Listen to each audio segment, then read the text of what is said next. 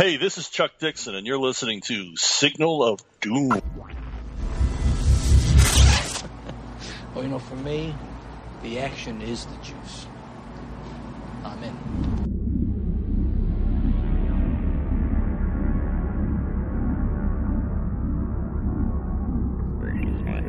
Hello and welcome to Signal of Doom, episode 240. I'm Dave. I'm coming from the swamp and I'm talking to Richard. Rich, how are you? Mate, I'm probably as tired as you are, but Really? I'm still raring to go.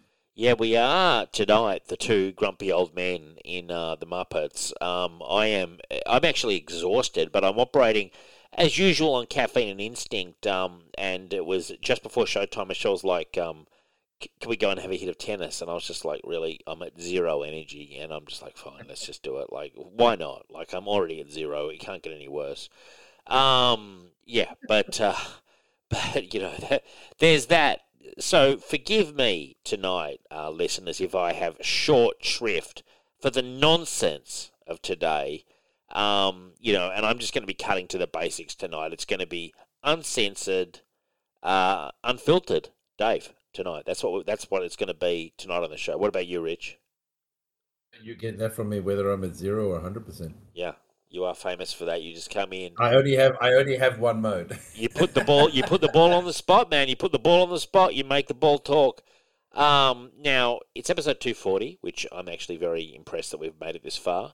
Um, I've had a Hmm. good week. You know what it is? It's the fucking cricket World Cup and the way I ride the Aussie team, the ups and downs. It, it, it takes a toll on me. You know these World Cups, like because I Yeah, live, you do get super invested. I do get very invested, and there was a. I don't want to bore listeners, but there was a loss earlier this or last weekend, which sent me into you know the you know uh, uh, questioning in the Hall of You had a- Mirrors. You had a spiral. You, you Had had, a a spiral. spiral.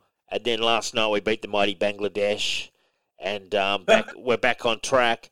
And I, I was boasting about it, and, and what, to one of my colleagues at work, and he said, "Finny, uh, it's Bangladesh. Scotland beat Bangladesh." And so I sent him a meme going for freedom, you know, like, Oh, like God. Braveheart, good old Braveheart. Um, and I- If, if if you had lost to Bangladesh, I think you could have just hung up. Have been your support for the Australian cricket. Yeah, well, my dad uh, refused to watch. He boycotted the game, saying, like, I'm not going to sit around and watch us play Bangladesh, like, on tender hooks. They need to beat Bangladesh, and then I'll tune in for the next match, which I liked. you know, just a bit, I, I like that style, though, because let me tell you, when the Australian cricket team, you know, we had like 20, 30 years of greatness, I skipped many a Bangladesh game because I'm like, the boys can just power on without me. You know what I mean? Like, it's not exactly a South Africa or an England or West Indies kind of thing.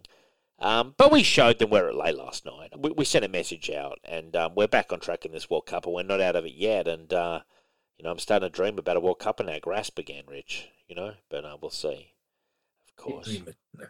keep dreaming. Now, um, this week, uh, I've been very busy at work, but I dived back into Assassin's Creed Valhalla uh, on about Wednesday night, and believe you me, that's probably why I'm so tired. It's been some later nights. I made it to Vinland, Rich, America. Um, I I was so happy because I've really been playing the game, waiting for this option to open up. Because you know, in these games, for those of you who don't know, um, you sort of have to complete various bits of the missions to for some other stuff to open up. And I completed the London mission and assassinated a few people in London, and then the Vinland mission opened up, and I couldn't have got there fast enough. And it's really fun, Rich. You get to meet the Native Americans, the Indians there, um, and you're not actually fighting them; they're actually your friends. Oh, lame.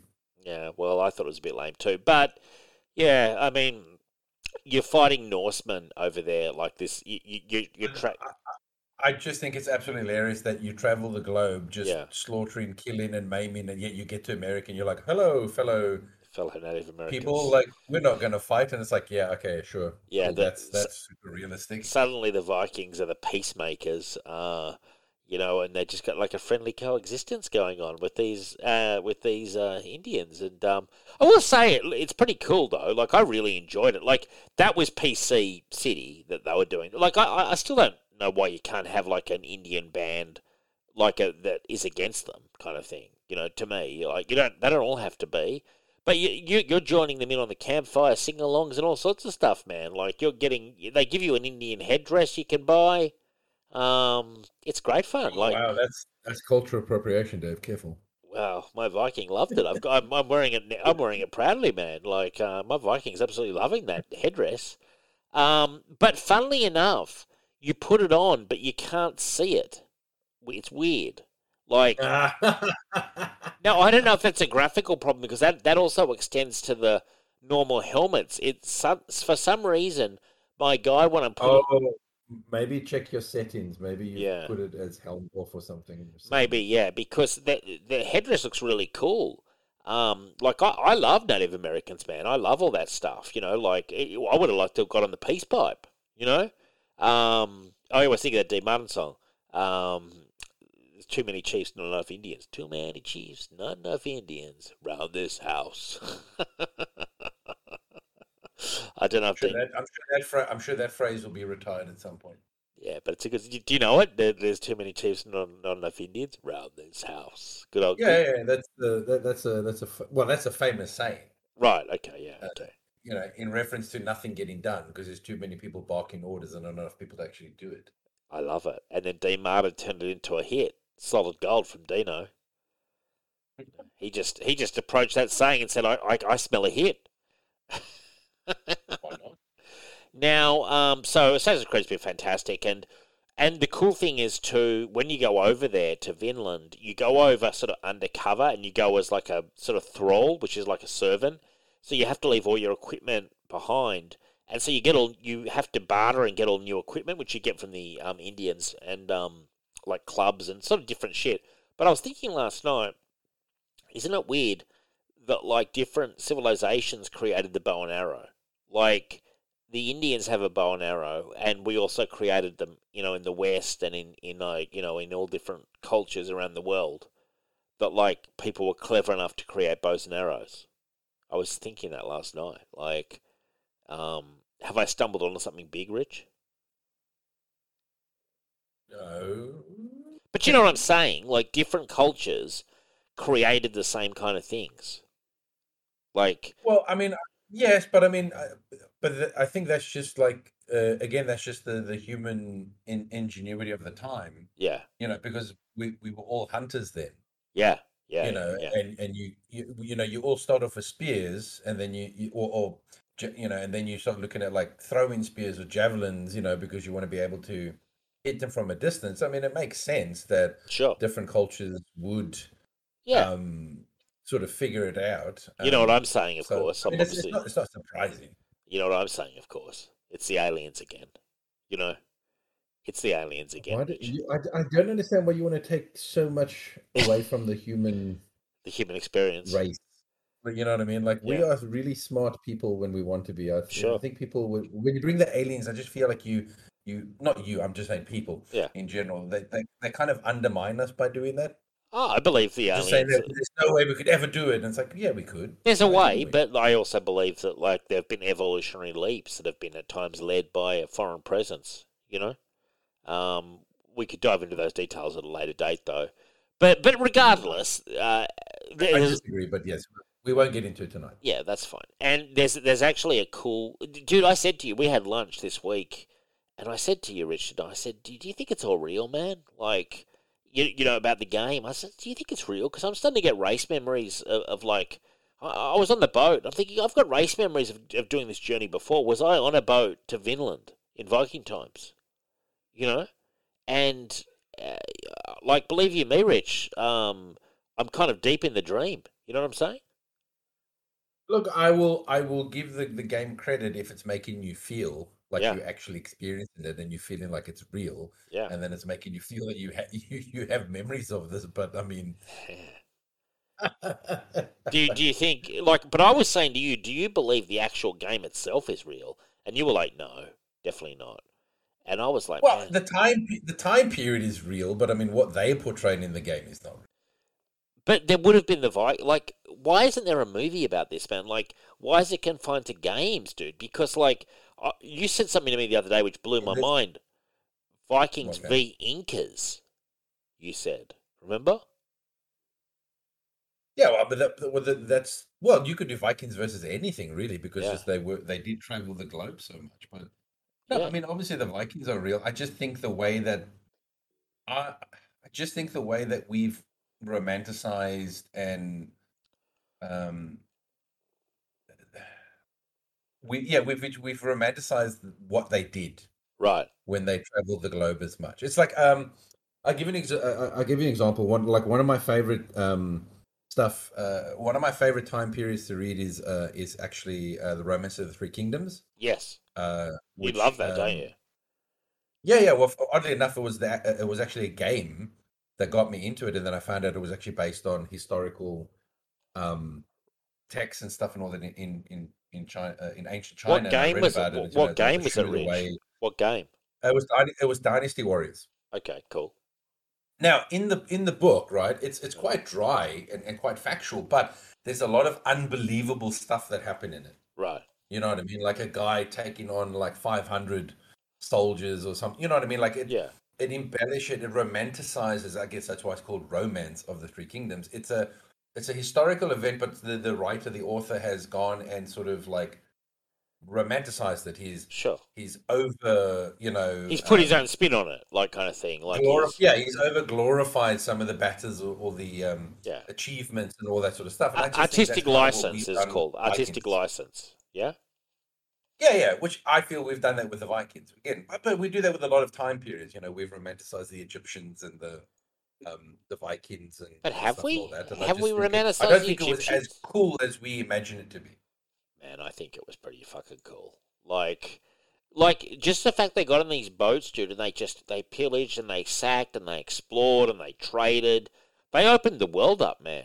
You know, they they, they kind of shrunk the world with the, with their lightning speed boats. They got all the way to Constantinople and sacked Constantinople, Paris, Vinland, Greenland, Iceland, Britain. I mean, what couldn't they do? You know. Uh, build an empire. Well, but they, they were raiders, man. You know.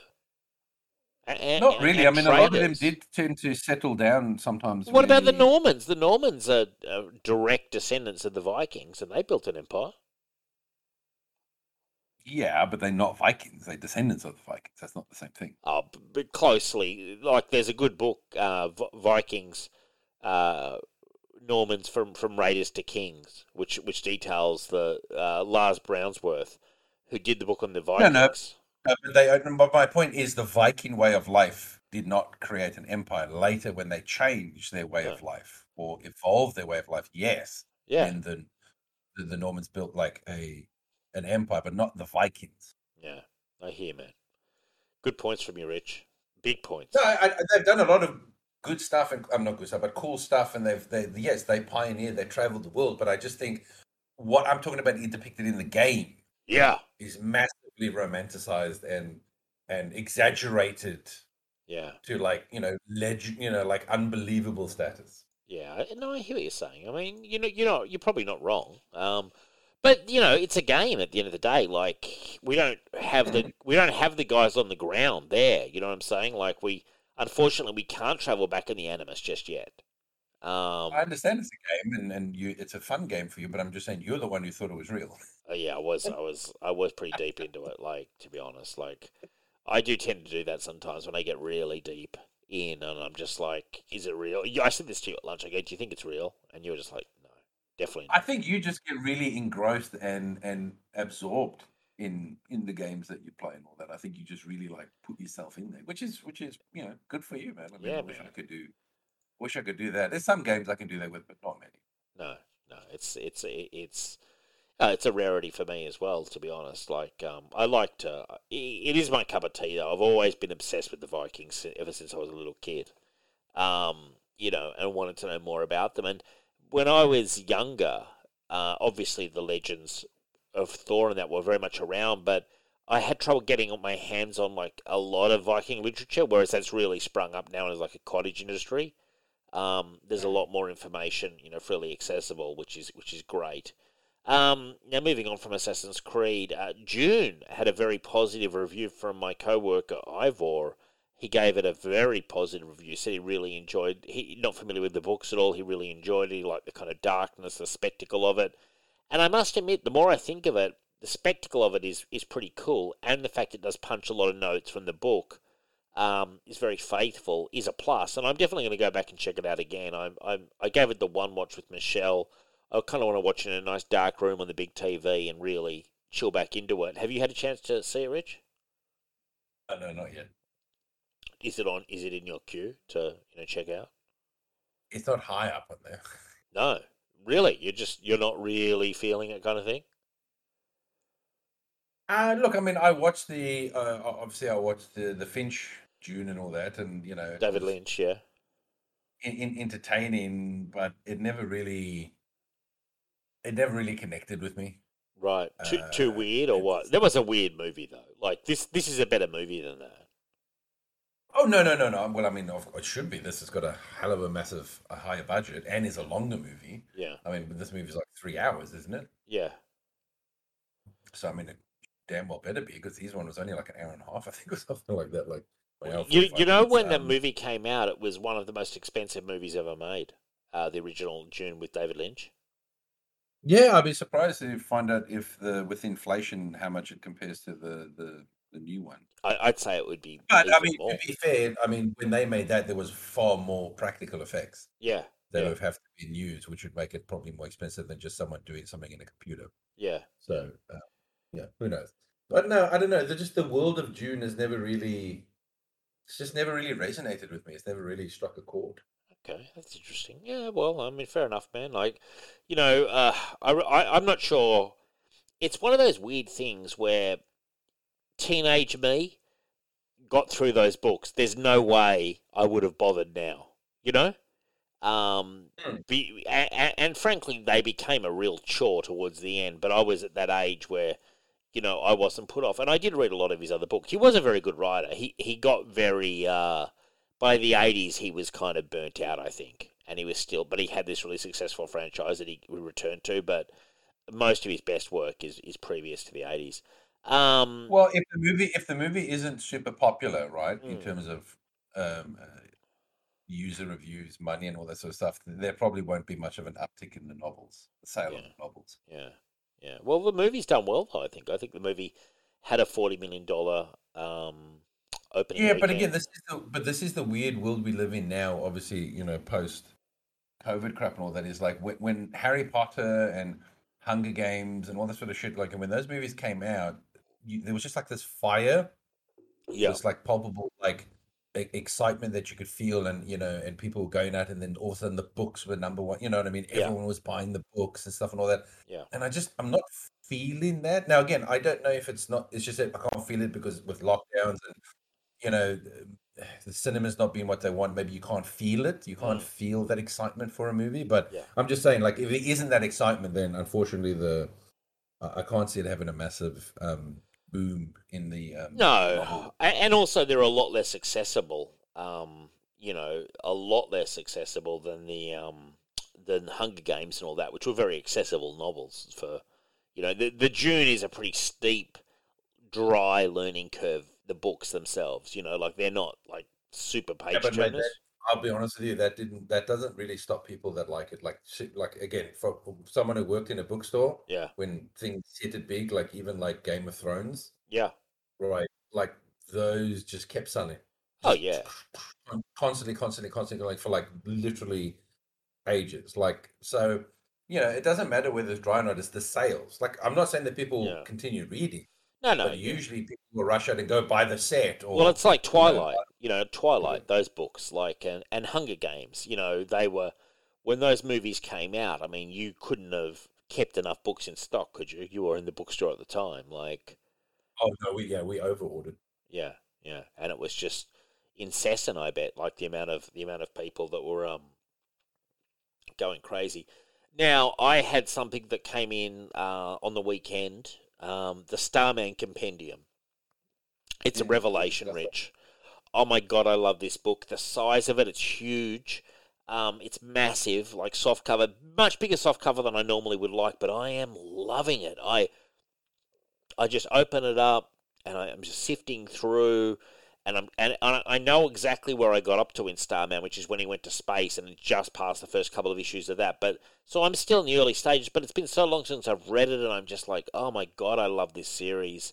And I've actually I so love the compendium size. I've ordered the four Walking Dead compendiums, which I believe are slightly smaller but the same format basically. Uh, like very much oversized soft covers, and I've got the hard covers. And you might say to yourself, "Why is Dave double dip- dipping?" But just for the shelf, you know, and, and just to lounge around with this massive book, I'm loving it, Rich. Um, yeah, I mean, no, no, no. I thought it's a good read, man. It's a, it's a fantastic read. You've read all of Starman, haven't you? You know the ending and Mhm. everything. Yeah, don't don't spoil the ending for me because I've got to be honest, I, I'm just digging it that much, and um, and then the Walking Dead compendiums are on their way too. Suddenly, and and Adam the computer was saying, finally you've joined us on the dark side because normally I'm a hardcover guy, but I was like, I'm loving this, just kicking back, you know, like there's just I, I, I, you know what? Uh, Starman is one of those those characters that I've always um, I've always had a massive interest in, not just um, and just not just the Knight family. You know, I mean. I always liked um, Ted Knight. Uh, Yeah. I always thought he had a very interesting, you know, costume with the thin head uh, and the red costume, you know, with the rod and all that sort of stuff. But um, you know, uh, I even used to do. Um, I, I've actually got the single issues, uh, not the whole collection, sadly, but of the. Uh, was he? Uh, I think it's Will Payton. Yeah, yeah, yeah, yeah, the yeah Um, the the guy for the nineties, yeah, Yeah, yeah, he was the one that had this like, and it was actually quite horrendous, like purple, yellow uh, costume. I think they changed it to black and red right. at some point. And It was a he's in really this. He he does turn up in Starman. There's there's a flash to. Oh, yeah, yeah, no. yeah. That's why I thoroughly enjoyed that that series because it, it tied all the all the Starmen together. You know, whether it was uh, Prince Gavin, Yeah, the you know, alien one, the alien one. stuff. Uh, Prince Gavin is the the blonde haired guy who has it almost looks like a massive cane. Right. Okay. I, I know the alien guy who's got like blue skin or something. Uh, I think that's Mi- Mikhail. Mikhail. Maybe. Yeah, I'm not sure, but yeah, he's he's. I dead. think Mikhail is the yeah the blue skin guy with the, the gem in, in, in the chest or something like that. Yeah. I think that's Mikhail. Mikhail. So well, I always used to think of like um uh Michael. Right. And then of course there's also Thom uh, from the um Legion. It's the Legion of Super-Heroes. Yes. You know, it's it's pretty interesting. Like, uh, look, all I can say is I'm loving it, and it's great to come back. But I'm loving the compendium format as much. And um, I also the other thing for me, Rich, is it's getting closer and close, closer to Wheel of Time, and um, I'm getting very excited, Rich. And I'm I'm I'm rereading because my Wheel of Time reading, I basically quit fantasy um, around the time these books came out, and I never made it through book two of the series, uh, or even though I owned a few. And uh, I've now made it this week. This week, I've I've read past the point where I read as like a you know 18, 16 year old, whatever, I, however old I was, like young. Uh, I've I've gone past that point, and I'm and I'm and I'm really enjoying it, and I am just so ready for this for this series, man. Can I say something? His description of everything, and I know you're not a fan of overly descriptive writers, yeah. Um, he describes everything down to like the literally down to like the drapes on walls. Um, you know what he? It's weird. I, I'm I'm I'm I'm reading him. I'm going, man. It's like this guy is designed in his head like a massive game, and he's just describing every single thing in the room. And I find it kind of mind-boggling. Like he really gets me into it. Like I can visualize it so well what he's describing. Yeah. See, I ca I just I I hate that. Maybe it's just maybe it's because I am an artist. Yeah, You know what I mean? And I like visually visualizing stuff in my head. yeah, Um, I don't like to be told how to visualize, if that makes sense. Like yeah.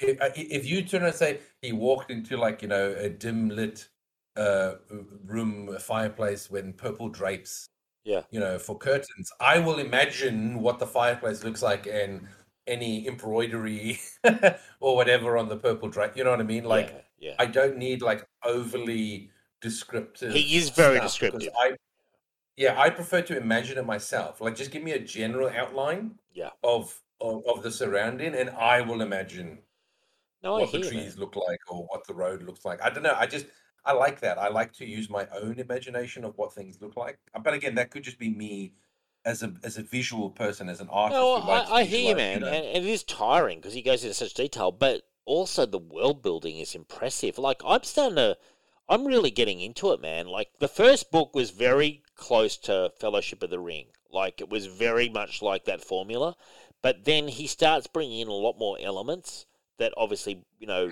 co- kind of complicate it more. And like all the stuff about the uh, Aes Sedai, or however you pronounce their names, like these women and all the different factions and the Children of Light and uh, the ta'veren, which are the three central characters and how they affect the tapestry and everything. It's good stuff, man. Like I, I'm in it, dude. You know, and you you know me, I am pumped up for this show. Am I not, Rich?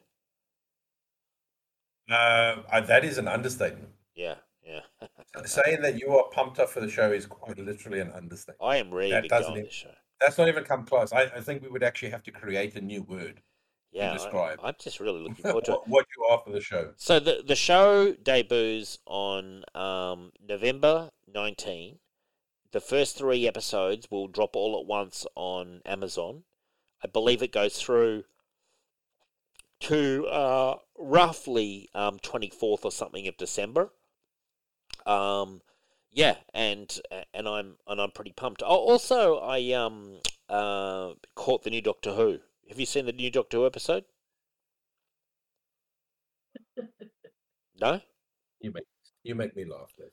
Yeah, just not feeling it, Rich. God no. What do you you know? Um, I didn't even realize they were still making Doctor Who. I thought it ended with Capaldi. No, they've got the the new woman. No, I'm. No, I don't know what you're talking about. Dave. Never heard of it. Okay. Doctor Who, a woman. That sounds weird. No, it's not. Like, um, yeah, no. Look, look, it wasn't. It was. It was slightly better than the previous season for sure.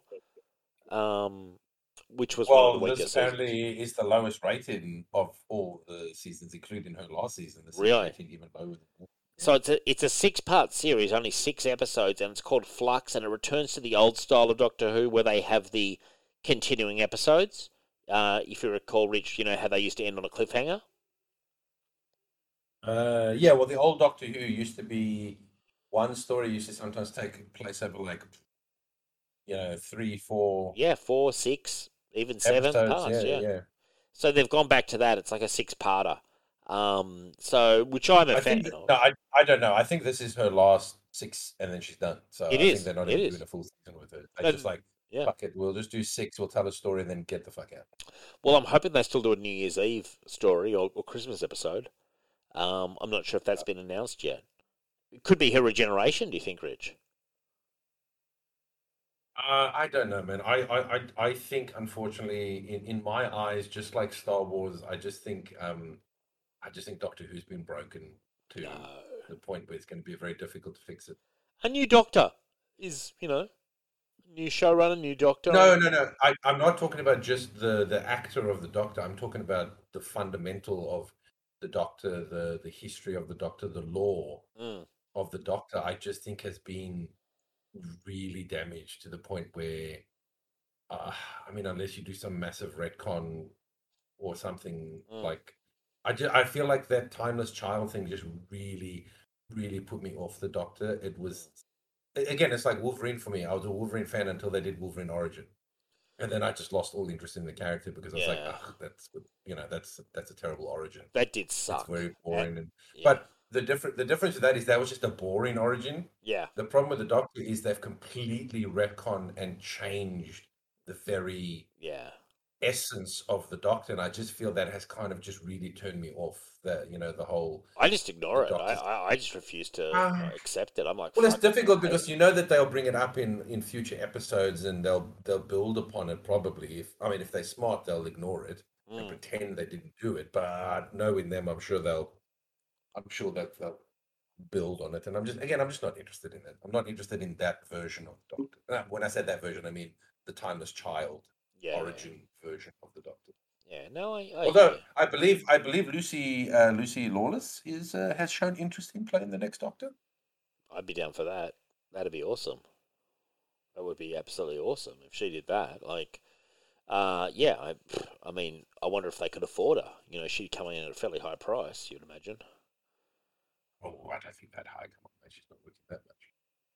No, she Lucy Lawless. She's pretty well respected.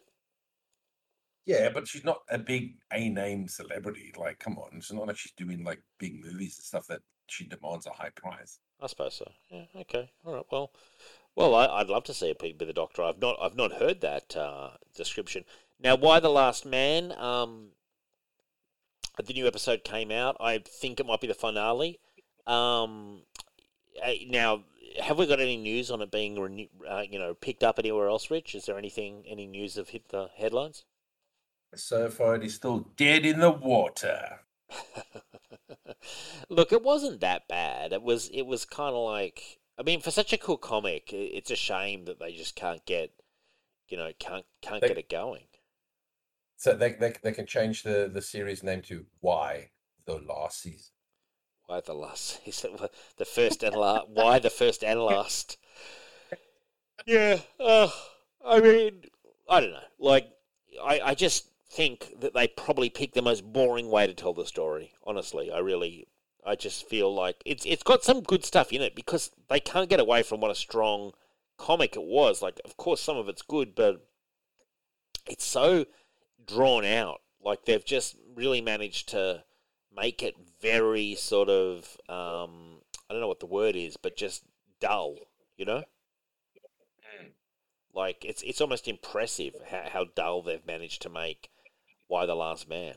Like you know, And again, I don't believe when you know they keep saying they. I I think they've just said this to sort of protect feelings. You know, where people go, "Oh, it's got nothing to do with the ratings and stuff," and I go, "No, it has. Come on, if that's a smash hit, Mm. even if it is a little bit expensive or you know you've got to renegotiate contracts, if it's a smash hit, if you're like, Mm. shit, the show is like pulling in, you know, yeah, massive viewing numbers, you you renew it. You can't you Cannot tell me, tell me. Oh no, no, the the the numbers were great. They just didn't want to go ahead with it. Uh, of course, okay, of that course it's got like to, of course it's got to do to with numbers. Of course it's got to do with numbers. Who's saying? No, but as but they say, but they're saying it's not. There's people like the showrunner and stuff and all that. They're saying, oh, it's not the numbers, and I was like, yes, it is. You're just yeah, you're saying that, and they're allowing you to say that to save face. Like Yeah. that's my view. You know, they'll say, look, we won't view the numbers. We'll just say we're not going ahead. You know what I mean? We won't say it's because it's. Well, what what would the other reason be? It's too expensive, I guess. Like, is you know, like even then it comes. But again, if it's but my point is, even if it is expensive, if it's popular, yeah, you know, if, if it's one of your like higher watched shows, mm, then you you you go okay listen we're going to renew for a second season we're going to have to cut back a little bit on the budget mm, but we're going to go ahead yeah, yeah, yeah, but yeah. it, it just it couldn't have been pulling that much viewers. I just I can't believe that. No, no, I, I, I, I definitely don't believe that. I think anyone who who tells you that it's not to do with numbers, um, when a show gets cancelled, doesn't know what they're talking about. Like, obviously, it's got to do with numbers. You know, numbers are Well, again, that, that that came straight from the showrunner's mouth hmm, right. Well, interesting. that it wasn't about the numbers, and I just don't believe that. it, it's all to do with numbers. The, the whole industry runs on them. Like it's it's ratings, it's clicks, it's it's everything. It's it's return on investment. Like it's how much they spent on the show, how much they spent on publicity compared to what the show's dragging in, the number of eyeballs coming in, the number of social media commentary. It's totally to do with numbers. Um, it's not one number. It's a it's a sort of a, a whole fucking stack of them. But if the numbers don't stack up, and then they've spent a fortune on the show, and they're like, we're, we're simply not gonna make money on this, then yeah, uh, like that's yeah, that's a lie. Any showrunner that tells you it's not to do with numbers, um, the whole the whole the whole industry runs on numbers. You know? oh yeah yeah well except for batwoman Yeah, but even that that's that's to do with like that's a bit of what do you call it like PC uh, PR bullshit. Like that's it's almost like charity case. You know, like, but uh, but yeah, I mean, you don't hear any like the the biggest thing you hear about Batwoman is the Ruby Rose scandal. You hear nothing about the fucking season of the second season. You know, like it's it's a show that somehow got renewed to have that second season. But I mean, have you heard anybody talking about that, Rich? uh, i only hear people talk about how awful it is Yeah, I know uh, uh, there's a quite. I don't watch it um, because I'm not. I literally have no interest in anything, even if it's people poking fun at Batwoman. But Mm. there's a lot of channels on YouTube that literally just watch Batwoman to make fun of it. really. Wow. yeah the acting the story Yeah, uh, I the plot holes, that sort of shit. I imagine like, it's- they- I imagine they it's pretty They bad tear it stuff. apart. Yeah, I imagine it's pretty bad stuff, like uh, that Batwoman series. Yeah, no. yeah, very very underwhelming stuff, you know. Like, um, yeah, I I just I just can't. Yeah, but you are right that it, that does feel a bit like a charity case. Uh, now you had some news on Indiana Jones movie. What's happening? Uh, apparently, a um, a crew member was found dead in their Moroccan hotel Mm, just before they were about to shoot some scene for the movie. mm, Um, some people were uh, uh, claiming that it was natural causes, Mm. and then someone reported, "Well, that's not true because the cause of death has not been released to the public yet." So she was Uh, found. I'm someone just- was found dead. Do, male, female? Do we know? I think it was a guy. Right.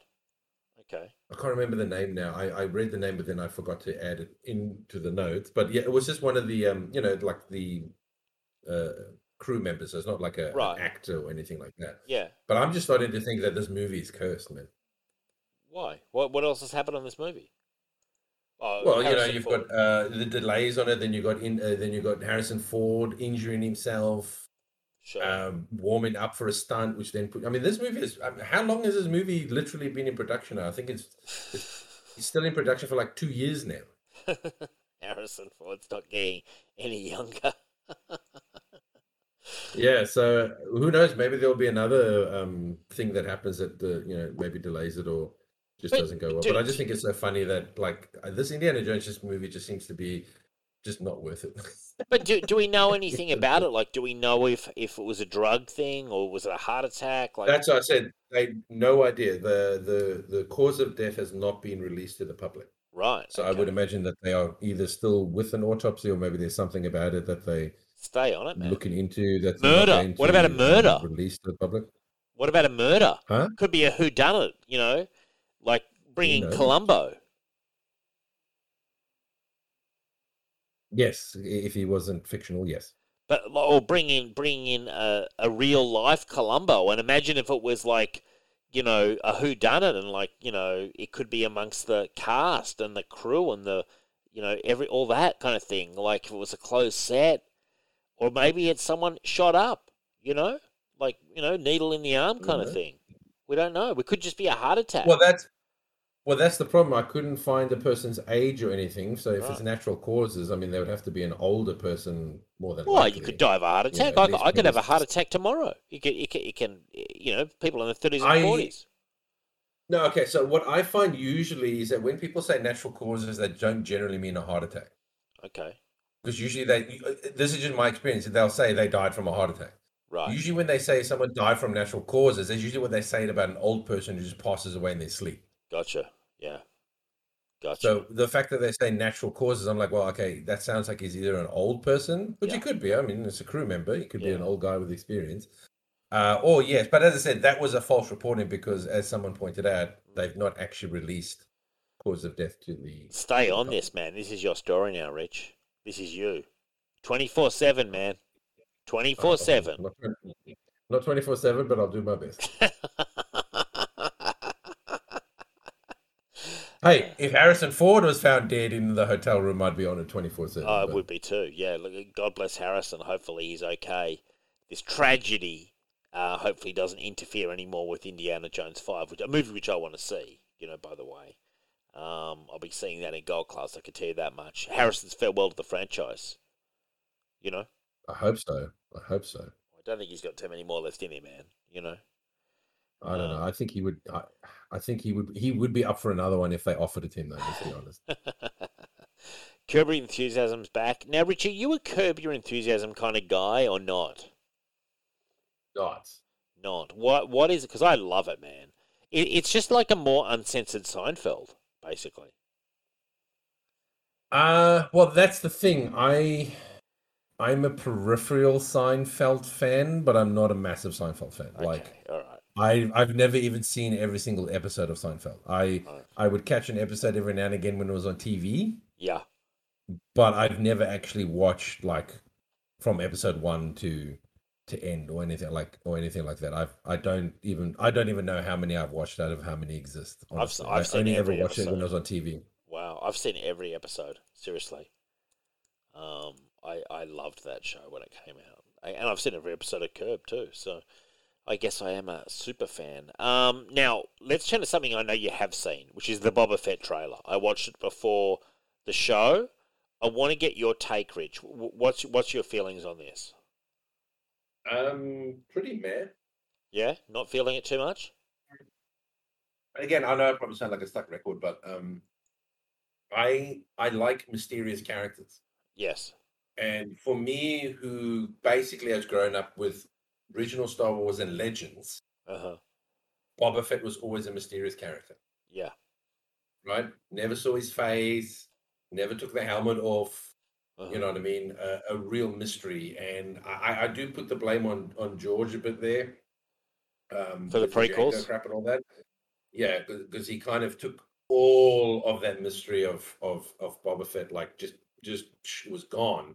But what my issue is, okay, now that I know what he looks like and all that sort of shit, um, in this trailer he had his helmet off so much. He, he he kept Even taking when- it off. He kept taking it off. Yeah, e- even when he's sitting there talking to the other crime bosses or crime lords Yeah. around the table, he's sitting without his helmet off, and I'm just like, I just don't think the Boba Fett I know from Legends and all that would do that. He would sit there with a helmet on because it would hide his face, would hide his expressions. People wouldn't know what he was Mm. thinking or how he's reacting, and that makes him intimidating. And I Mm. just think this whole thing of like, nah, Boba Fett is he just walks around like without the helmet. I just I don't know. It just it, it irks me. It bothers me. It It, it's almost like Boba Fett without a care in the world. Like, just has the helmet off, just kind of like he's like, Well, it, it'd be like Judge Dredd. It would Yeah. be like like Yeah. it, it's it's it's like you know with the Sylvester Stallone movie where he wears the helmet for like Yeah. ten seconds yeah, yeah, yeah. and then he doesn't wear the helmet for the rest of the movie. It would be like if now in the comic books they just decided, oh no, um, Dredd just takes the helmet off yeah. all the time. Yeah, and that was a big strike against uh, You a lot of hardcore fans. I mean, I love Sly Stallone, but a lot of hardcore fans really can't understand why that helmet came off. And of course, it was. I find that movie fun and enjoyable, but I don't take it seriously as a Judge Dredd movie. No, yeah, it's it's fun. I, I mean, I enjoy it, but yeah, it's it's got it's got flaws. Um, yeah, no, I, I I think Boba Fett takes the helmet off way too much in that trailer. Way too much. You know, um, I almost think Boba Fett shouldn't take the helmet off unless he's alone or with like if he's being intimate with you know some woman or something. But yeah, yeah, yeah, yeah. Look, I don't. Yeah, I don't mind him having it off when he's say with that Fennec Shand or whatever her name is. I think it's Fennec Shand. You know the um, Ming Wang, Yeah, yeah, whatever yeah. her name is, actress. Like I don't mind if it's there and he's talking to her or giving her orders or something like that, or he's talking to someone he knows. But if he's just walking out and about with the helmet off, if he's sitting there in front of the crime bosses yeah. with his helmet off, I just I don't know. I just don't like that. Well, the, the original Boba Fett from Empire Strikes Back or Return of the Jedi, no way would he have taken his helmet off in front of crime bosses and stuff, you know? No, yeah, that's what I said. Legends one never took his helmet off, like really ever. I there, mean, were, there were yeah. times right towards the end when he was an old man, Hmm. um, that, that that he had taken, but that was like much much later. Like that, that was after like you know thirty years worth of stories. Remember the classic scene where Boushh does the thermal detonator and, and Boba Fett pulls the gun? You know? Helmet was on. Yes, Helmet was on, man. Helmet was on. You know? yeah, no, Boba Fett helmet on or or, or not. That's like, or, I'm not interested. Yeah, no, I hear you. Uh, by the way, uh, there's a thing you've that you put into the news that um, the next Iron Fist is Asian Iron Fist. The comics predicted. Uh, am I right in saying this, Rich? Is this the news? Yeah, I think it was the writer. Someone tweeted it again, like because I think they released the cover or something. Right. of the new Iron Fist, and then someone tweeted at them like, "Is he Asian?" And then they replied in all caps, "You know it!" And it's like, why should I know it? Like, is it we? That's it. We've just given into stereotypes now, right? Right. What do you- All Asians kung fu. That's a stereotype. All Asian kung fu. All Asians know kung fu. Is that right? Tell that to David Carradine. He he was kung fu, you know, back in the seventies or eighties or whatever. No, but my point was back in the day, every time they created a character Hollywood, Yeah, like Green and they were like, "Oh, they know they know martial arts." So many people like that is stereotypical, that is racist. Right. You know, not not every Chinese person or Asian person bloody knows martial arts or kung fu. Sure. But now we've swung around to the point where if there is a character that knows kung fu, yeah. he must be Asian. Yeah, that's bullshit. Right. So Richard Dragon was turned to Asian in the in the animated movie. Yeah, now uh. Danny um, uh, Danny Rand's been like booted off Yeah. Uh, to make way for an Asian character. Like it's just ridiculous to me that like hey, make an Asian character, make an Asian superhero. I mean, I give DC credit. I hated the character, but at least when they made a new version of Superman Uh-huh. uh, or a, a Chinese character, they made him a Chinese Superman. Yeah. Yeah. You know, they didn't make a Chinese uh, Richard Dragon or you know a Chinese uh, white Martian, you know, like a Chinese bronze tiger or something like that. They were actually like, "Fuck it, let's just make a Chinese Superman." So I was like, "It's a shitty character. I didn't, I didn't enjoy the comic, but I mean, at least they didn't make him martial arts." like, Yeah. you know, it seems what a it- bit like, I don't know.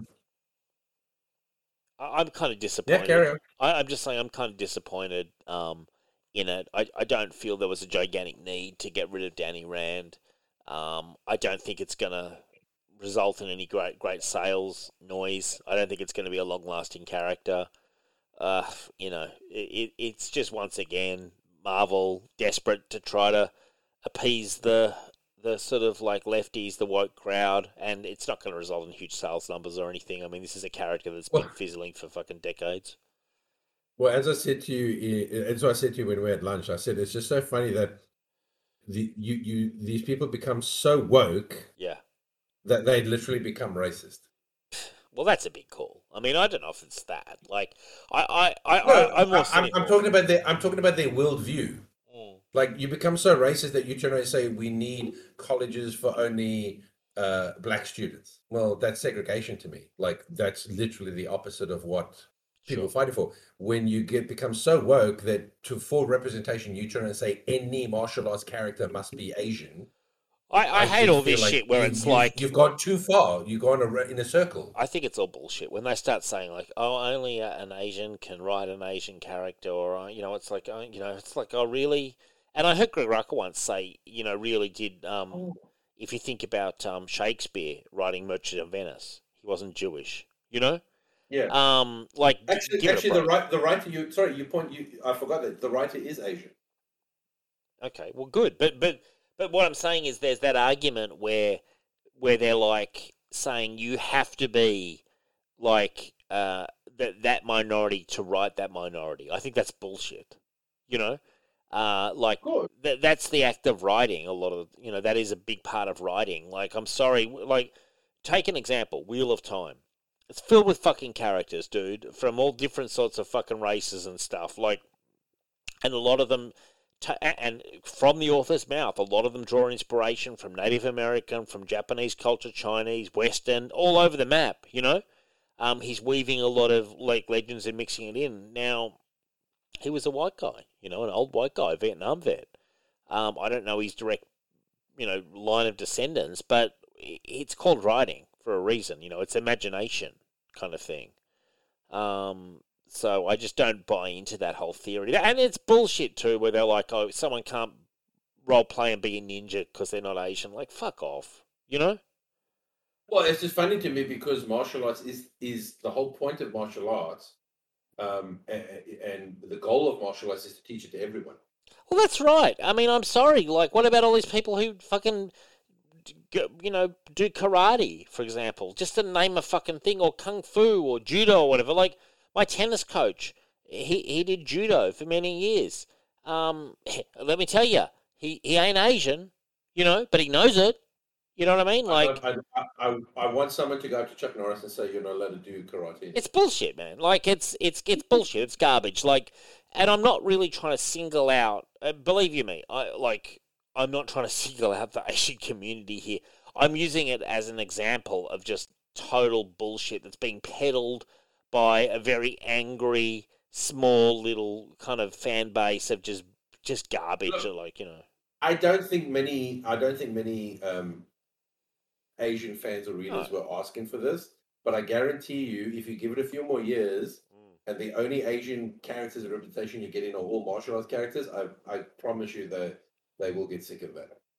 Yeah, well, wasn't there a thing back in the day where it was like, you know, they wanted to, and I want to take it away from just Asian, but like they want to take it away from just doing the stereotypes to, you know, because like I'm sorry, like you talk about Asian culture, Asian culture's everywhere, you know, um, and you know they've integrated all across the whole world, like so doing all sorts of different stuff. So essentially, they can play any part. Um, there's nothing off limits to them. So why restrict it to like it's got like it feels really old school. Like it feels like something. Are we back in 1971? You know, um, where it's just like this is the only you know. It's kind of like this is the only thing we can possibly think of for this Asian character to make him Iron Fist. And I'm like, man, this feels so fucking like dated in a way, you know? No, I agree. That's how I feel about it. Like I just, I, I you know, my issue isn't so much with this specific casting because I don't really care to be honest because I don't give a shit about the character. But no.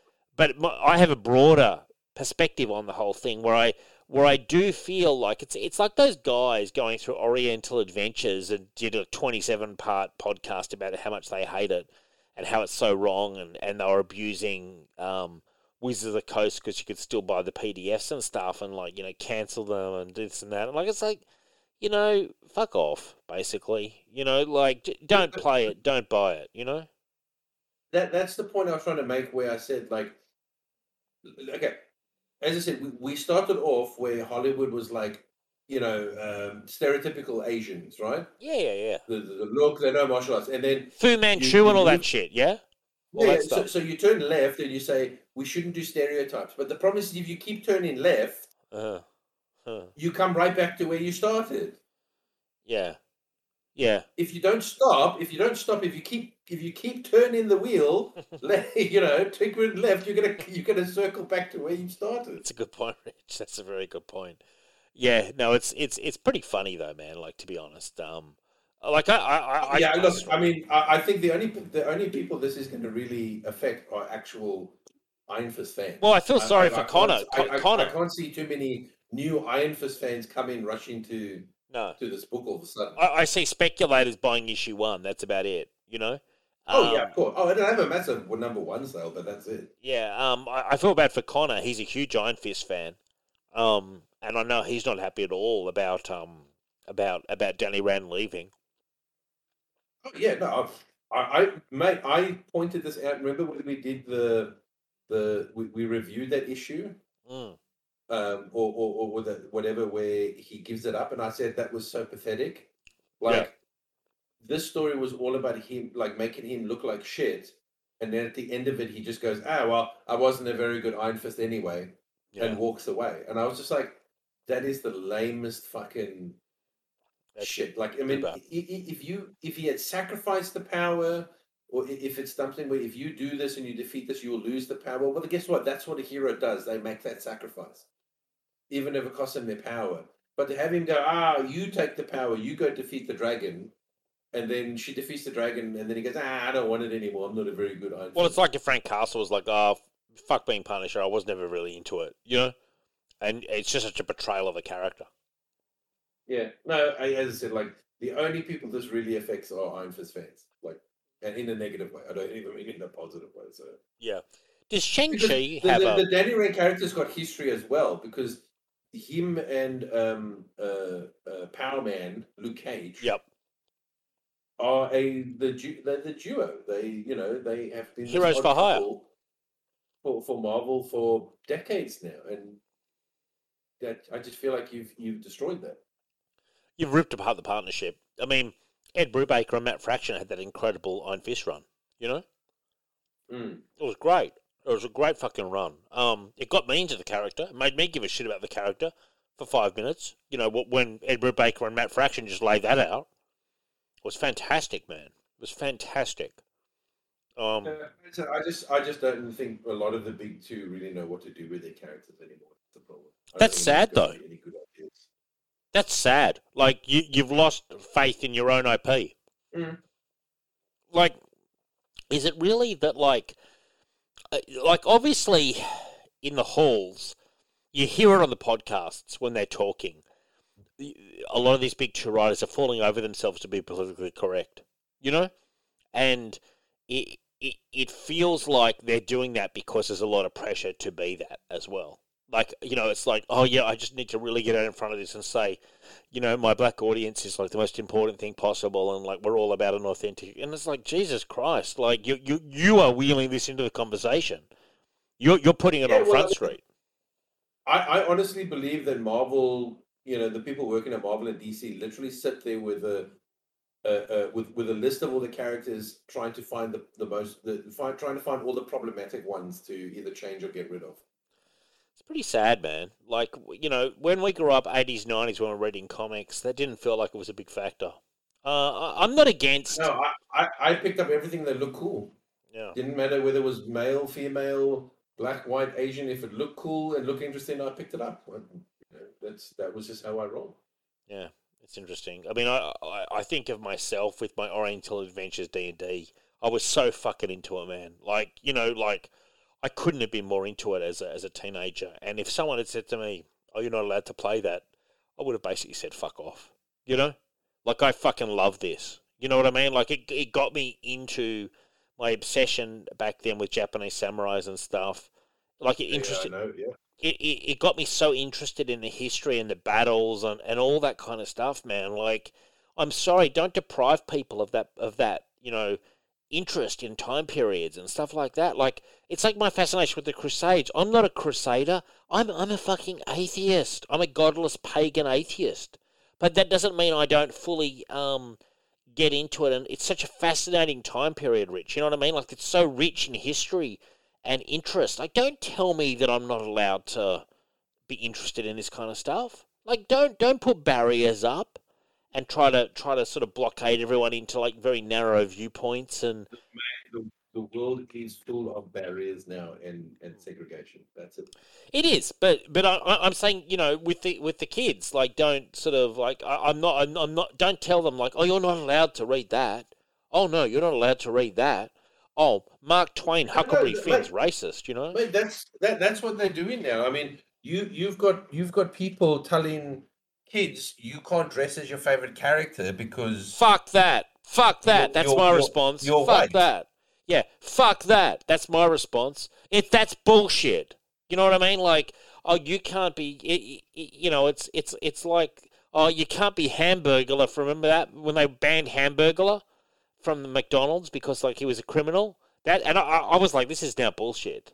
You know Well, that's Um, my point. Let's say let's say some young kid who's really big into the MCU fucking loves Black Panther. sure Are you telling you now telling this kid you can't dress up as Black Panther for for Halloween because you're not black?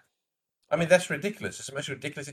I mean, I would never go Or to a black child and say you can't dress as Superman no because you're not be wrong. white. I mean, I It's super they're wrong. now telling kids you cannot dress as your favorite character that's if they're that- not your, that's if your bullshit. skin be- color. That's bullshit because you see a lot of um, you see a lot of cross race. Um, No, no, no. Most parents don't give a shit. But yeah, um, what I'm saying is, there's people that write these fucking articles yeah. all these media people and these article writers who will write shit like you should allow your kids to dress as like a, a POC character, even if it is their favorite. And I'm just like, why? Fuck off! The There's my response. out of the world. these these people writing these articles, jump off a fucking pier, please. Do us all a favour and retire. Lay down the fucking pen. Turn off the fucking computer because you're adding nothing to the dialogue. You you you you're basically adding static bullshit, and Should they just, all yeah, all they're doing is muddying the waters, really. it's garbage, man. I, look, I, I hope I've made my feelings clear on. I wasn't aware this was such a big. I wasn't aware this was such a big thing. I don't follow it enough, but but I've seen plenty of mixed race cosplay in my time, and I, I'm all for Oh. it. Like you know, Mate, can, can I tell you a funny story? I'll, I'll tell you, and this is a true story, legitimate story. So, one of my sisters um, uh, uh, was working in uh, early childcare, Mm. um, uh, daycare sort of stuff, and all that. Right? She, you know, she did a course, got a certificate, and she was working, looking after kids and all that. And they were told specifically Mm. um, that they couldn't sing Baa Baa Black Sheep to the kids. They had to sing Baa Baa Rainbow Sheep. Jesus. That's a true story. True story. Wow. That's not an anecdote. That is a that's a true pretty event. pretty sad. Um, pretty pretty sad. It's like when they changed the name of the, the, the, the lyrics to the anthem. The Australian anthem was recently changed. They snuck that one by a few people, and I got to say, yes. I wasn't happy when I heard that I, the other day. I realised that I wasn't happy at all. You know, like people have fought and died for our flag and you know for our country. You know, and to, then to just go ra- radically change the, the the the sort of like lyrics to the anthem and just sneak that by. That should have been a referendum. You know, in my Mm, opinion, that mhm. should have been a referendum to do that. Like, and and the same thing with changing the flag. If you want to change the flag, I want to see a majority of people in the country vote for that, for that change. Yes, before- no, you know, I, I agree. like and and it's like what Chuck Dixon he he spoke about the flag and what it meant, and I said it's good to hear it, Chuck. It's good to hear it, because Yeah, but you know, But you know what? But can I just say that we'll, we'll, we'll get off in a little bit. But I'm I'm totally against. Um, I'm I'm kind of to- against changing the past unless it's really, really, really horrific. sure, Like I, I, I- I just think you saying, "Oh no, it's based off a colonization," you know, um, history. I don't give a shit. Every fucking country, every civilization is trying to colonize another fucking part of the well, we spoke about the Vikings, it's- man. it's- they yeah, raided well, all through u- each yeah, it's not unique, right? So, my, but my point is, it still represents your past. Sure, The Yeah, past but- is not something to to to run away from or hide from, whatever. It's it's something to learn. It's not the fucking swastika, which it's not the You know? which is something to actually burn. Yeah, but that, and- yeah, and but that's my point. Like, um, unless it's something like really horrific, like you started a war and genocide, you know what I mean? Mm. Fair enough. Um, but that wasn't really. That's not the German flag, to be fair. No, it you was know, the flag. The, The, Nazi Nazis. flag is, is different. But my point is like when you get rid of the, the something because it's problematic or it's bad, you also get rid of the good. You know who I Because blame? I'm gonna. are I'm good gonna. things that happen. I'm, you know, I'm going to target this fucking losers. The, these losers on an, this Australian show, The Project, and there's this fucking guy called Wawad Ali or something. Uh, I, I'm not Yeah, sure how to yeah, pronounce yeah. his name. He is a fucking tool. Th- This guy, he, he gets behind the most weird causes, and it's always a fucking poor me victim victim story. You know what I mean? Like, and we're all so we're all it, like I, I've caught it a couple of times, and we're all so wrong, Rich. We're we, you know we all should all be ashamed of ourselves because this fucking loser on this show is just one. It's it's it's his pity parties week after week. You know what I'm saying? I Um, can't watch the show, mate. That that man is a is a what I call a race hustler. He's just lame. I, I don't watch it. I, I've caught it a couple of times. I've been aware it's been on, but I, I didn't realize what it really even was. And I was like, what is the fuck is this guy even doing? Like, uh, it really annoyed me that he had a mainstream platform and he's just lecturing again and again. And I'm like, who cares about this guy and his bullshit opinions? But what I'm saying is, t- taking it away from this one particular guy, you know, um, whatever his name is, Wawid Ali. I'm not sure how to pronounce it, but it's something like that. But that kind, that he's an example of that kind of commentator. Um, that's very common on the internet as well. But he's got a platform on a mainstream show, which I believe has gone for like a decade at least. So he's been around for a million years. But see, someone like me, who I mean, I don't know what time this show's on, but it's kind of on in the afternoon, I think, or late afternoon. Um, and it's sort of satirical, slightly new. I thought it was more satire, but it's more like let's watch the news and then lecture people. like it's like imagine when you're watching the news, if you could also be lectured to at the same time. It's like oh great. Um, Yeah, no, you're right. Uh, when that show first started, it was supposed to be uh, a funny look Right. at the news. You know what I mean? It was supposed Right. to be like The the thing that sort of poked fun. Right. But now it's more like lecturing. or stuff like that. Correct. Now it's literally all just all about telling people that they're bad and they're wrong. And Yeah, I'm you should think a surprised. Look, obviously he's got a following, but I mean, what I've seen from this guy is he's the exact kind of commentator that I just roll my eyes at. Like I guarantee you, he's the guy telling you you can't dress up and be a ninja. Your kid can't be a ninja. You know, he's Oh, that. yes, for sure. And you know, just on that note, he's lost me. Um, I'm sure he's worth millions, and I'm sure he doesn't give a shit. But uh, like, fuck him. There's my response. You know, fuck him and his stupid show. You know, Like I, I, I've I've missed it for a decade, and you know I wish I'd kept missing it. Unfortunately, he had to go at Shane. Well, that's how come I knew who he was. He had to go at Shane Warne once. Shane Warne came on and absolutely blasted him. You know, Yeah. um, he he went after a big dog, and um, and, and Warney just basically said, "Who are you?" For, for all the listeners, Shane Warne is a Australian cricketer. Yeah, one of our greatest Australian cricketers of all time. Um, now uh, you've got a story here about TMZ. What's going on, Rich? Okay, so apparently TMZ ran a fake story about DC uh, artists and writers receiving death threats. TMZ, the Hollywood side, like the Hollywood, the Hollywood scandal side, Huh? yeah, like the sort of Hollywood. Yeah, yeah, yeah, yeah, yeah, yeah. The, the the people that chase around the um the celebrities and take from So who's getting death threats? So they claimed they ran a story that they claimed that DC comic artists and writers Mm, were receiving death threats over Jon Kent being bi, and that the LAPD had to be involved and were patrolling the streets and what and you know camped outside the houses and stuff like that. Now, isn't Tom Taylor an Aussie? Firstly, isn't he based in Australia? yes, he is. So anyway, so a number of other news outlets ran the same story using TMZ as their source. Sure. and it's come out that the entire fucking story is bullshit. LAPD were not involved in anything. No DC artists or writers have received any death threats, Right.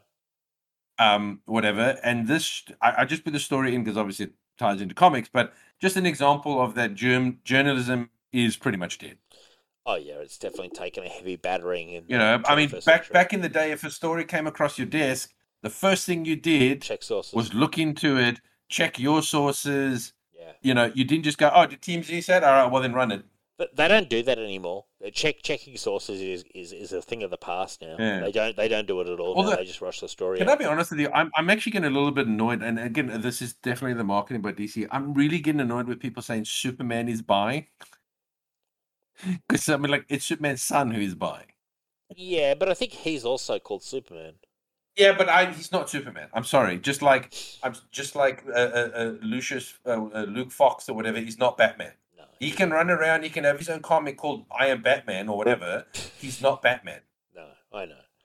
Well, yeah. Jon Kent is not Superman. But- uh, uh, Clark Kent is Superman. I'm sorry. But you realise they're trying to trick you, Rich. They're trying to trick the casual, No, not me. They're trying to trick, yeah, the general, the uh, general public. They're trying to trick like my parents. Who? What? Superman's now bisexual? Yeah. And oh wow, that's a big scandal, hoo ha, and we can all we can all start talking about it online. That's what they're trying to do. Well, it was that the exact same thing happened with Green Lantern when they made uh, Earth Two Green Lantern. Alan Scott when Yeah. they uh, in the New Fifty Two they did that Earth Two book. yes. Um, any article that said Green Lantern uh, is gay, all used the Hal Jordan photo. yeah. Yes. Which which you Alan can Scott one. understand from mainstream outlets, like in a way. Like I mean, they're not going to know Alan Scott from a bar. No, no, soda. but that's why. But that's why, D, like DC does that sort of Yes. stuff, and uh, like even Marvel do that. Is that oh yeah, they they don't come out and say like the you know like to, they don't come and go uh, make sure that you you No. uh, you you say that it's uh, Alan Scott you know.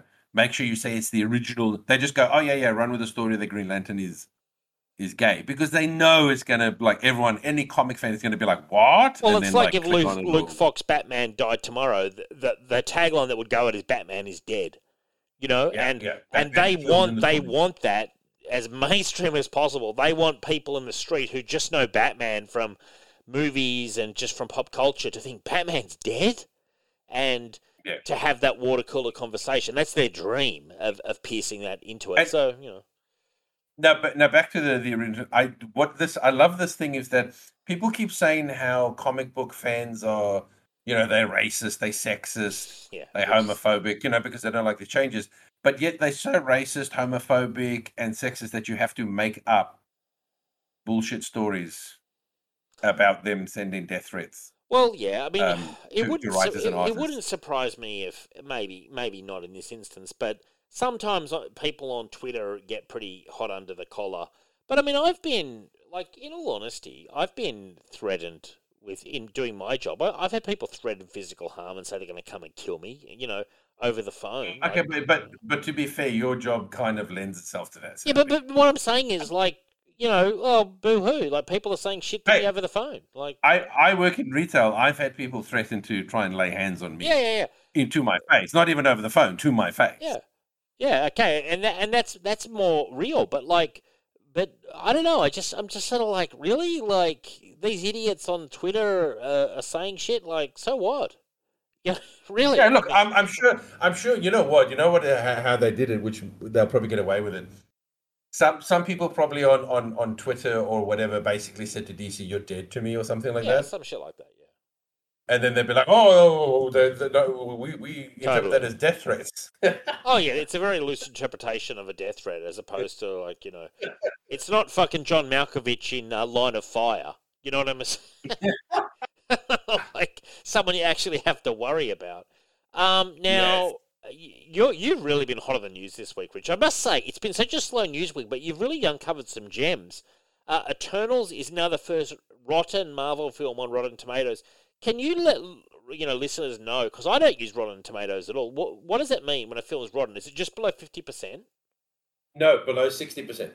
So Right. uh, if a movie is fifty nine percent, it is Right. rotten. If it is sixty percent, it is fresh. So, Now- in essence, because I never really have used this site, I use Metacritic. But i say I've seen Eternals, I go to Rotten Tomatoes and I do either it's fresh or rotten. That's my choice. It's a 50 50, isn't it? Is that right? no, no, no, no. So the fresh or rotten is only based on uh, uh, critic reviews. Oh, is it? I thought it was based on user reviews. Oh, okay. no, no, no. User reviews they give you a percentage. Okay. Like they they'll just assign a movie a percentage and say that's the that's the score for the. But that's never. Uh, well, I suppose technically, if the critic one is, um, fifty nine percent Mm. or 60 and above, then I, I would assume it's the same. They just don't put the emblem there for it. But um, yeah, so uh, it was it was just over the 60% for a while. Right. It dropped to 59%. Uh huh. Then all of a sudden, a ABC company Hmm. owned by Disney reviewed it positively to get it back up into 60%. Jesus. But then, since then, it's I think it's dropped to 51. Who fucking gives a shit? Like, I mean, like, I hate these companies putting out their publicity. Like, uh, it's a, it's a tale as old as time. It's the same as payola back in the radio days. Just, just basically trying to milk, uh, you know, the promotion to get the sales up. Um, Yeah, but but like, honestly, But another part of the story which I found really funny. Now, uh, the a, a lot of the pundits and and uh, uh, even the, the the Indian guy in the movie, whatever, uh, he tweeted this, but then he cancelled it after he started getting back. Uh, uh, um, he tweeted it after he deleted it after the movie started getting negative reviews from the reviewers. right? They, they were complaining that uh, over 400 people negative review bombed Eternals on IMDb Right, before the movie had even come out, right. which I thought was hilarious because I had a look at it and over 800 people gave it 10 out of 10 without seeing it.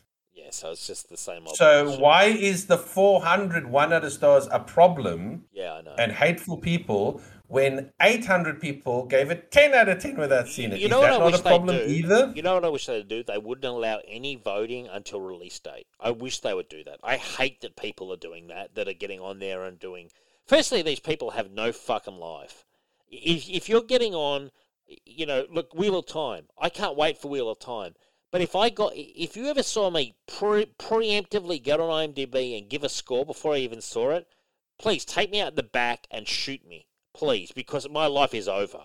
Like people who are doing this kind of pre-review bombing or plussing are people with no life, and yeah, I, I just, I, I just don't even. To me, it's a fucking who cares story.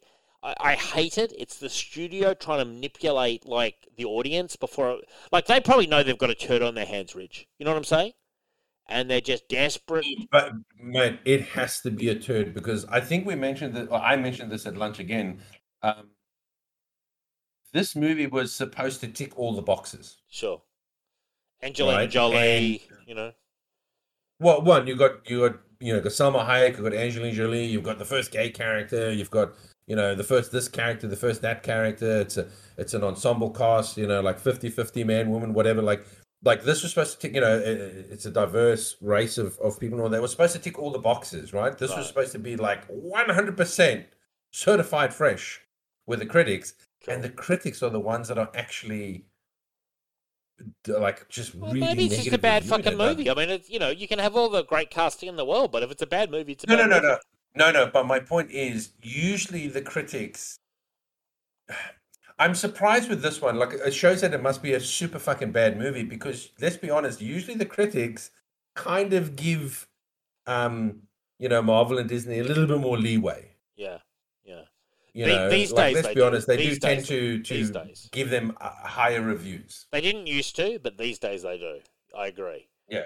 But this one had to be super bad and boring and just meh for for even like the the usual good guys to give you good reviews Well, to like go. This I, I crap." first I go to Metacritic. It's got a 53 right now. 53 isn't terrible, but it's it's very mixed. You know, like it's it's not it, like it's it's barely like it's got mixed or average reviews based on 55 critic reviews. So it's got a 53, which is usually a sign that it's not a fantastic movie. I'm sorry, that's the collation of critical opinion.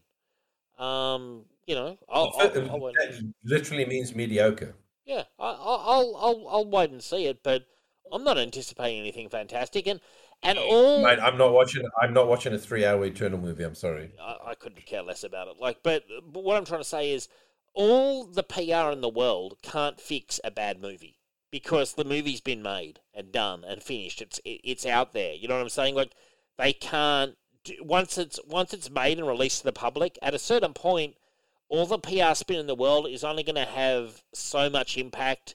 Um, on, on the first opening weekend, it, it, it'll probably help the first opening weekend. But if it's a bad movie, that's gonna in this in this COVID environment, it's not gonna have legs. Seriously, uh, a movie like Suicide Squad had a very bad critical response, but it had good word of mouth by audiences and a lot of audience. You know, the original Suicide Squad uh, it made a lot of money.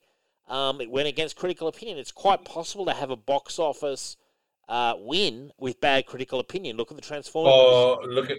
Well, I, was, gonna- I literally was just going to say, look at all the Transformers. yeah, no, it's quite possible. Many times have Hollywood shown. Actually, the same thing happened with Venom.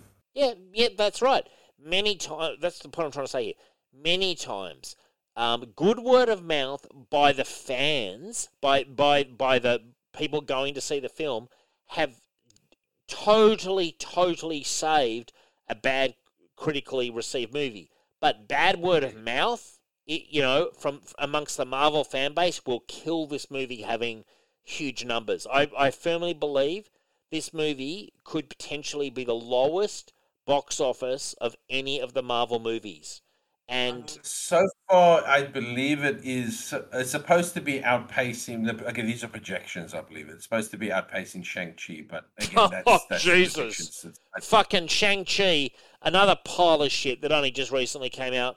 I'm sorry, I put both of them in the same bracket. Shang-Chi, that fucking guy who played Shang-Chi, geez, he's been quiet recently, hasn't he? Remember he was he was king of the world for about a, for his opening weekend. He was pretty much like um, trolling the audience, and hasn't that backfired? But you know what? But that's but that kind of goes back to what I was saying before. Is that I just feel. Don't you feel like movies now when they get released? And again, this is probably a, due to probably a post-COVID thing. It just feels all empty.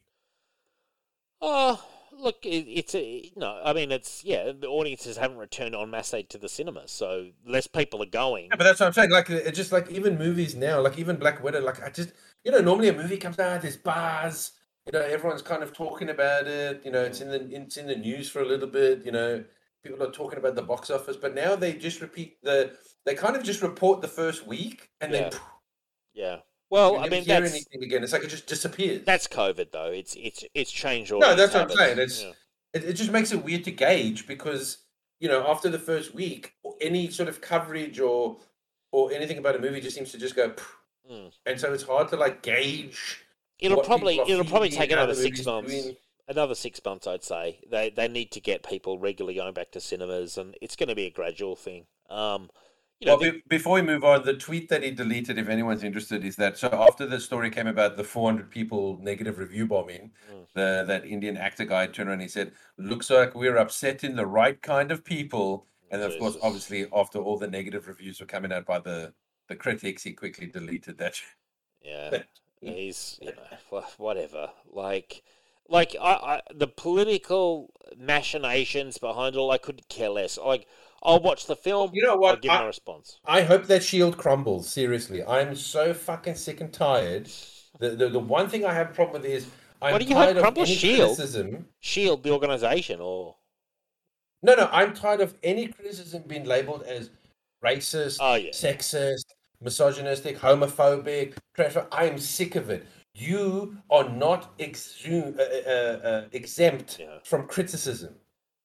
Definitely not. Like I'm, I'm sick and tired of that shield. Anytime a movie comes out like this, Mm. and people are like, ah, it's not very good. Oh, you're just a racist. You're just a sexist. Like, no, just Yeah. listen to the criticism, you asshole. Yeah, yeah, yeah. Well, yeah. I mean, definitely. I mean, look, I'll, I'll, I'll, I'll, watch the movie. Um, my expectations are almost at zero. I couldn't care less about the Eternals. Like, in, in all of comic big two thing, Eternals are probably like right at the bottom of my list. I, I I've ne- I don't think I've ever read an issue. They just no way interest me. Um, Thanos being an Eternal is just a coincidence more than anything else. Uh, you know, I just I don't care really at all. Um, now you've got uh, a news here about Ava DuVernay and the new Gods movie. What happened here, Rich? Uh, I don't know. This is your story, actually. Oh, okay. So uh, Ava DuVernay was talking about New Gods, uh, which was the project that got axed. The studio decided they did not want to pursue a certain part of that comic world based on some other things that were going on with another film in that world. I think she was referring to Zack Snyder's Justice League. Um, Well, probably. which- well, that's the only thing that's come out that ties into that. I'm surprised they couldn't have done the movie. Like, it wasn't like Darkseid Uh, was in it. You know much. what? I, I I think they were just like, shh, we don't want to make this with uh, Ava DuVernay or whatever. Uh, like, it's a shit script. Yeah. We've got no faith in it. Let's let's just say that uh, we're gonna do other stuff. We'll Yeah. we're gonna shelve it for now. I just think they were just like, well, I don't think we should go ahead with this, Yeah. This is like, uh, look, I, I could. especially with especially with Tom King being involved. I know Tom King giving his like below average bullshit. Jesus Christ! If that movie had gone ahead with fucking Tom King as the fucking scriptwriter, I would legitimately boycott that movie.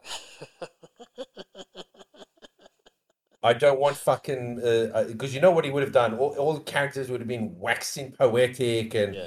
talking in weird sentence fucking structures and shit. Like, no, thank you. No. Uh, how many of them would have had post traumatic stress? Uh, you know, all of them, all of them, dark, including Darkseid. Dark Side, yeah, including Darkseid. Dark Side would have post traumatic. Darkseid will, will be complaining about how no one understands the pressure he's under to be Yeah. a dictator. Yeah, And it's and weighing heavily on him that no one asks him if he's doing okay. Darkseid's in therapy with Granny uh, Goodness, Goodness, whatever her name is. She's the therapist, and, and Dark Darkseid's like on the couch, like as a No, cop- no, no. With the, no, he's with Desaad. Desaad's the The therapist. Oh, that's so funny. I mean, I, I, I, I like Desaad and all those guys. Like, uh, like I would have. Yeah, you, you know what? We probably were spared by Tom Yes. King getting off that project. Put someone else. on I it. think I yeah. I think as as fans, I think we dodged the bullet. It's like it's like you know for for so many years. Um, good. Okay. Uh, you know, I'm uh I'm a big musical guy. I love I love musicals. Oh yeah. um, for so long, I was like, geez, I wish they would make a movie version of of Wicked. Right. Wicked. Um, okay. Yeah. Yeah. Yeah.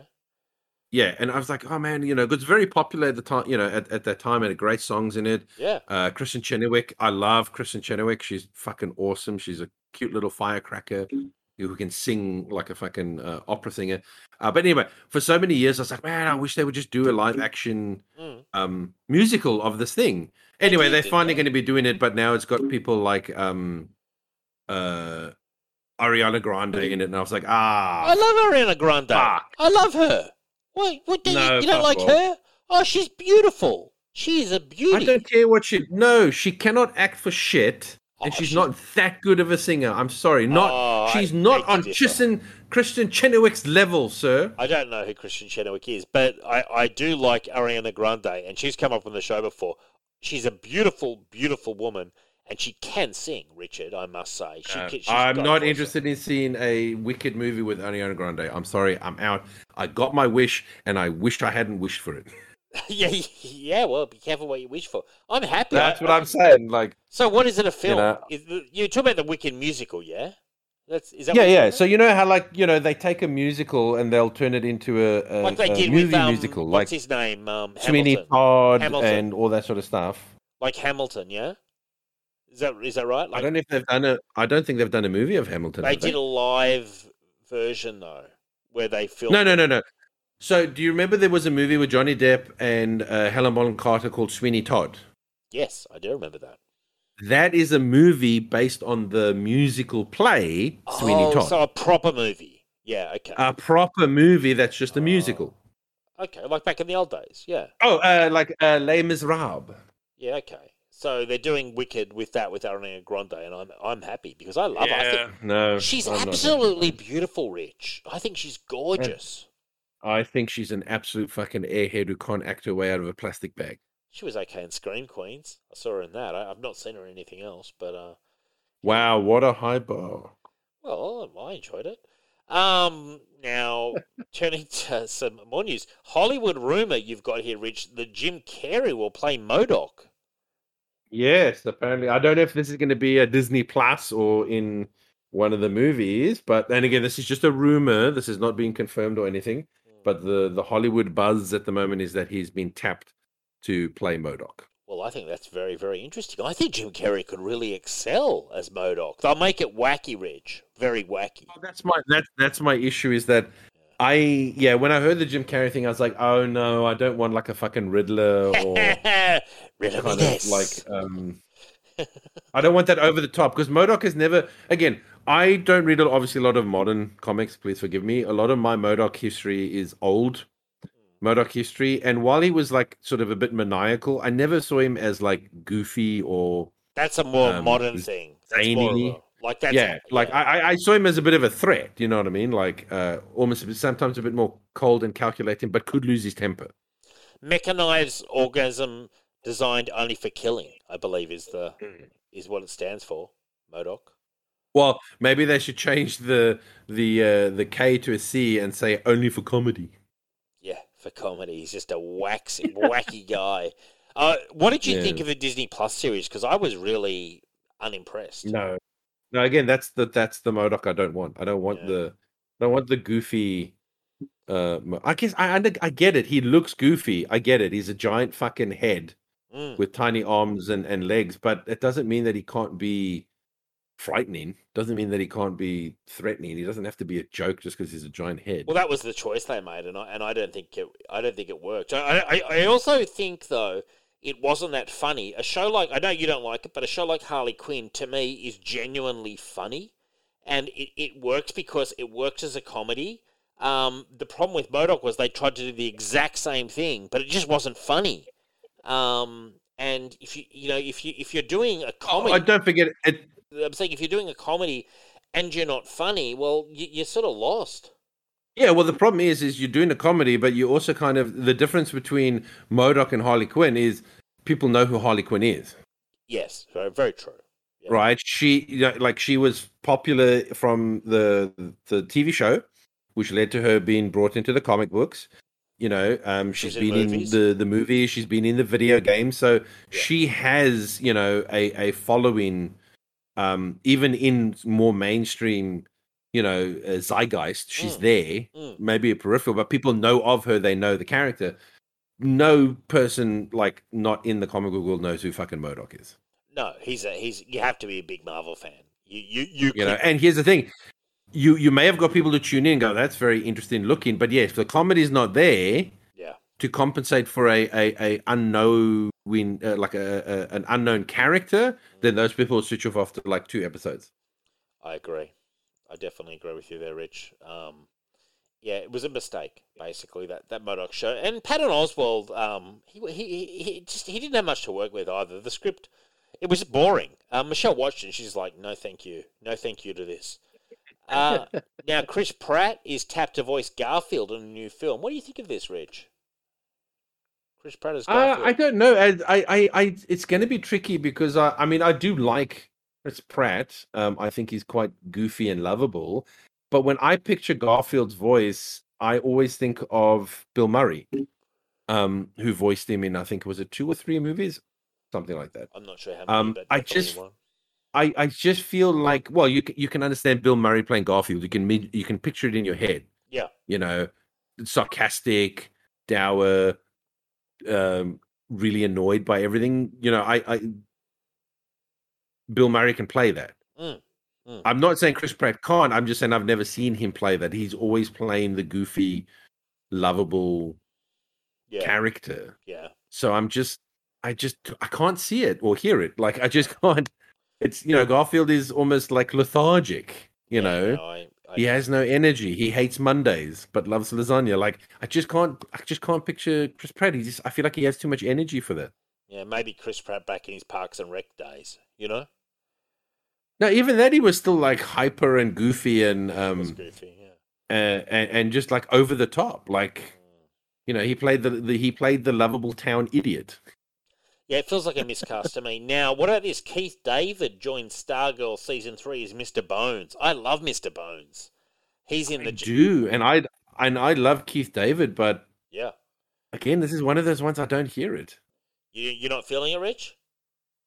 No, like Keith David's voice is is is not the voice that I would have pictured for Bones. I would have, I would have, because Keith David has a big, deep, booming voice. Mm. You know, I mean, he he plays Spawn, um, Okay, in the animated. He does Yeah. the voice of Spawn and all that. He's got that fucking deep, deep voice, and I just I've never pictured Bones, Mister Bones, with a deep voice. I've always pictured him with more of a, um, uh, whispery voice. You know what I mean? Like a, um, almost maybe barely audible voice or something like that. Now, Keith David's a very good actor. He might, he might play it in a different way. He might go for maybe a bit more raspy, softer. I don't Mm. know. But when I think Keith David, I think of loud, boisterous, deep Okay. baritone. I, I know David, Adam so- the computer was pretty hot on it. I, I don't really know Keith David from Borough Soap. You say he, what was he? He was the animated Spawn, yeah. Is that yes, the biggest role? Uh, and he was also Spawn in the in the um, Mortal Kombat um, game as well. Uh, when he was came in as the Oh. DLC character, yeah, okay. he did the voice for that too. He did a good job there. Uh, he was in um, uh, he was in that movie with Roddy Roddy Piper. Uh, they live. to- They live. Yes, they live. That was it. Yeah. Mm. Okay. He was in that. He was in the the thing with Kurt Russell. Um, Great movie. No, he's he's um, he's done a, a a lot of work. He's done a few TV shows as well and all that. Like he's got a yeah, he's got a big voice, man. And I just I as I said, I just don't. But again, I'm thinking of I, I'm thinking of what I've seen him in, but that doesn't mean that he couldn't play. As I said, maybe softer. Because again, I just I've always pictured Mr. Bones as being a bit more raspy. Okay. Yeah. But again, that's just my imagination. Yeah, uh, Mr. Bones is cool though, dude. Like he's turned up in DC again recently. He he's Yeah. turned, he's turned up, yeah, you know, in that in front frontier stuff and all that kind of stuff. Yeah, because he's like always smoking. He was always smoking. So I always just pictured him as having like a more Yeah, uh pack a day, um, raspy voice that's like like he's been yelling all day. yeah. No, I hear you, man. I, I definitely understand that. Now, it'll be interesting to see. Now, reports suggest Eternals has been banned in Saudi Arabia and some of the, some of the Middle Eastern countries. Uh, likely due to it featuring the MCU's first openly gay superpowered character, Phastos. It appears Disney have opted not to censor scenes featuring the character and his family. Well, I say thank God, frankly, personally. I don't think it's I don't think it's just that. Only this is the first Marvel movie with a sex scene. Okay. Well, okay. That's not the and end it is obviously a, and- and it is a gay sex scene as well. So I mean the uh they probably yes uh, uh, finally they took a stand, but I'm just saying I think that's a huge factor in why the that's never going to play in those Middle Eastern and even probably some Asian um regimes. uh, countries yeah. Well, is because there's no ways. I mean, if you had a quick kiss like in uh, the Star Wars movies between two lesbians, you could quickly cut that out for that market. But the this is a gay character that's like part of the movie, and they want to obviously establish his character, and they've in the way they've chosen to do it, they can't cut it out without looking um, really homophobic. Yeah, man. It's i i finally, uh, though, fr- from sort of the perspective of the LGBTQ audience, finally Disney surprisingly finding a backbone. Um, hang on, hang on, hang on. Can, can I just say something? And I know this is very cynical, sure. but it's how the world has made me. I believe no, no. I believe after getting the negative feedback Right. um, and knowing that this probably movie this movie probably won't do well. And maybe just like a like a they'll have to write it off. They're like, you know what? Maybe we can use this to advantage Oh, sure. since it's a shit movie anyway.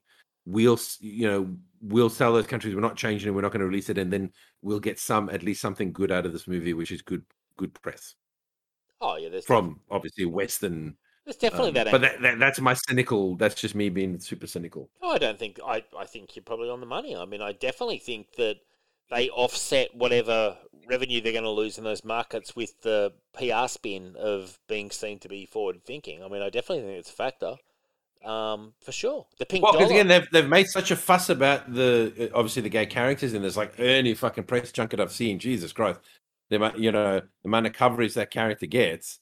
I just think to myself, they they they can't cut it because they've kind of put themselves in a corner Who there. is this character? I'm going to give it's been Google such a talking guy. point of the movie. I've never heard of this Huh? character. I've never heard of this character in my life. Phastos. I'm, I'm I'm typing it in. Phastos Marvel. Let's let's have a look. Let's see what kind of character this is. Uh, Phastos. I'm pretty sure he doesn't look like the comic character. Yeah, but let's get a description of what's going on. Uh, he is a member of the Eternals, a genetically superior offshoot race of humanity who possess abilities such as levitation and immortality. He is often seen as the blacksmith and weapons maker of the Eternals. There we go. So, he's like the uh, what's that Greek god? Hes Hephaestus or something? I'm not sure how to pronounce his name. Uh, yeah, I think it's uh, um. Hespet. Oh shit! Hespetius or something like. I don't know how to pronounce his name, but you, you know the guy I'm talking about who works down the forge all the time. yeah. Um. he's, like, he's like their version of that. You know, uh, I'm gonna. You know what? I swear to God, uh, it's gonna come to me when I'm least expecting it because it, it is a weird pronunciation. It's like Yeah. uh, uh, He- Hephaestus, Hephaestus. Hephaestus, I think that's Yep, right. Yeah, yeah, yeah. yeah. Well, anyway, so that's who it is. So he's the weapons guy. Look, uh, look, I, I agree with you on the cynical aspect, but by the same token, I am glad they're standing up to some of these regimes like China and uh, Saudi Arabia and stuff. No, no, but such poor yeah, no. I'm glad. But as I said, I think it's also calculated and super, super. Um, Well, everything's like, calculated at um, that level. You know, every every movie release that's a big name movie release at that level, they are assessing the social media kind of positive spin on things. Eh, You know, everything they do, it's all driven. That, that's why it's so funny that that person was claiming it wasn't a decision driven by numbers. The whole fucking industry a- at that level is is based on numbers. It's based on clicks. It's based on revenue. It's based on social media. Like it, it all feeds in, you know. And uh, a, a decision like this, where they don't cut, um, is again based on what what positive PR spin will they get from this. They can frame the movie a certain way. If the movie underperforms, which it looks like it will, they can then at least get the positive out. They, you know, they can absorb a few dollars loss. Um, of course, you know, like it doesn't take a genius to work this stuff out. Um, yeah, pretty funny. But anyway, but I'm glad that Disney. wow, I I will take that as a blackhanded, uh, backhanded compliment. Thank you. Oh no, I don't, I don't mean it as a backhanded compliment. I, I agree with you. Yeah, yeah, I agree with you completely. No, but the way you say it doesn't take a genius. Oh, you know, sorry. like I, telling I, me that wasn't that wasn't directed at you. Sorry. No, I know, but I'm just saying I'll take it as a backhanded compliment. fair Thank you. No worries. Now, uh, Chuck Dixon's Wheel of Time comic book adaptation is rapidly increasing in value with the Wheel of Time series about to hit screens. Um, Michael Kellershim reported to me that the they were in dollar bins for a long time, but the final issue, um, which covers all of book one, um, is retailing now for about seven, $75 US.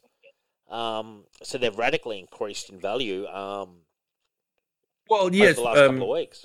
co- co- comics will because that is actual comic book collectors and buyers, and it's not like novels. Like as I said, like when something like you you watch the Wheel of Time novels, they're going to have a massive um uh print.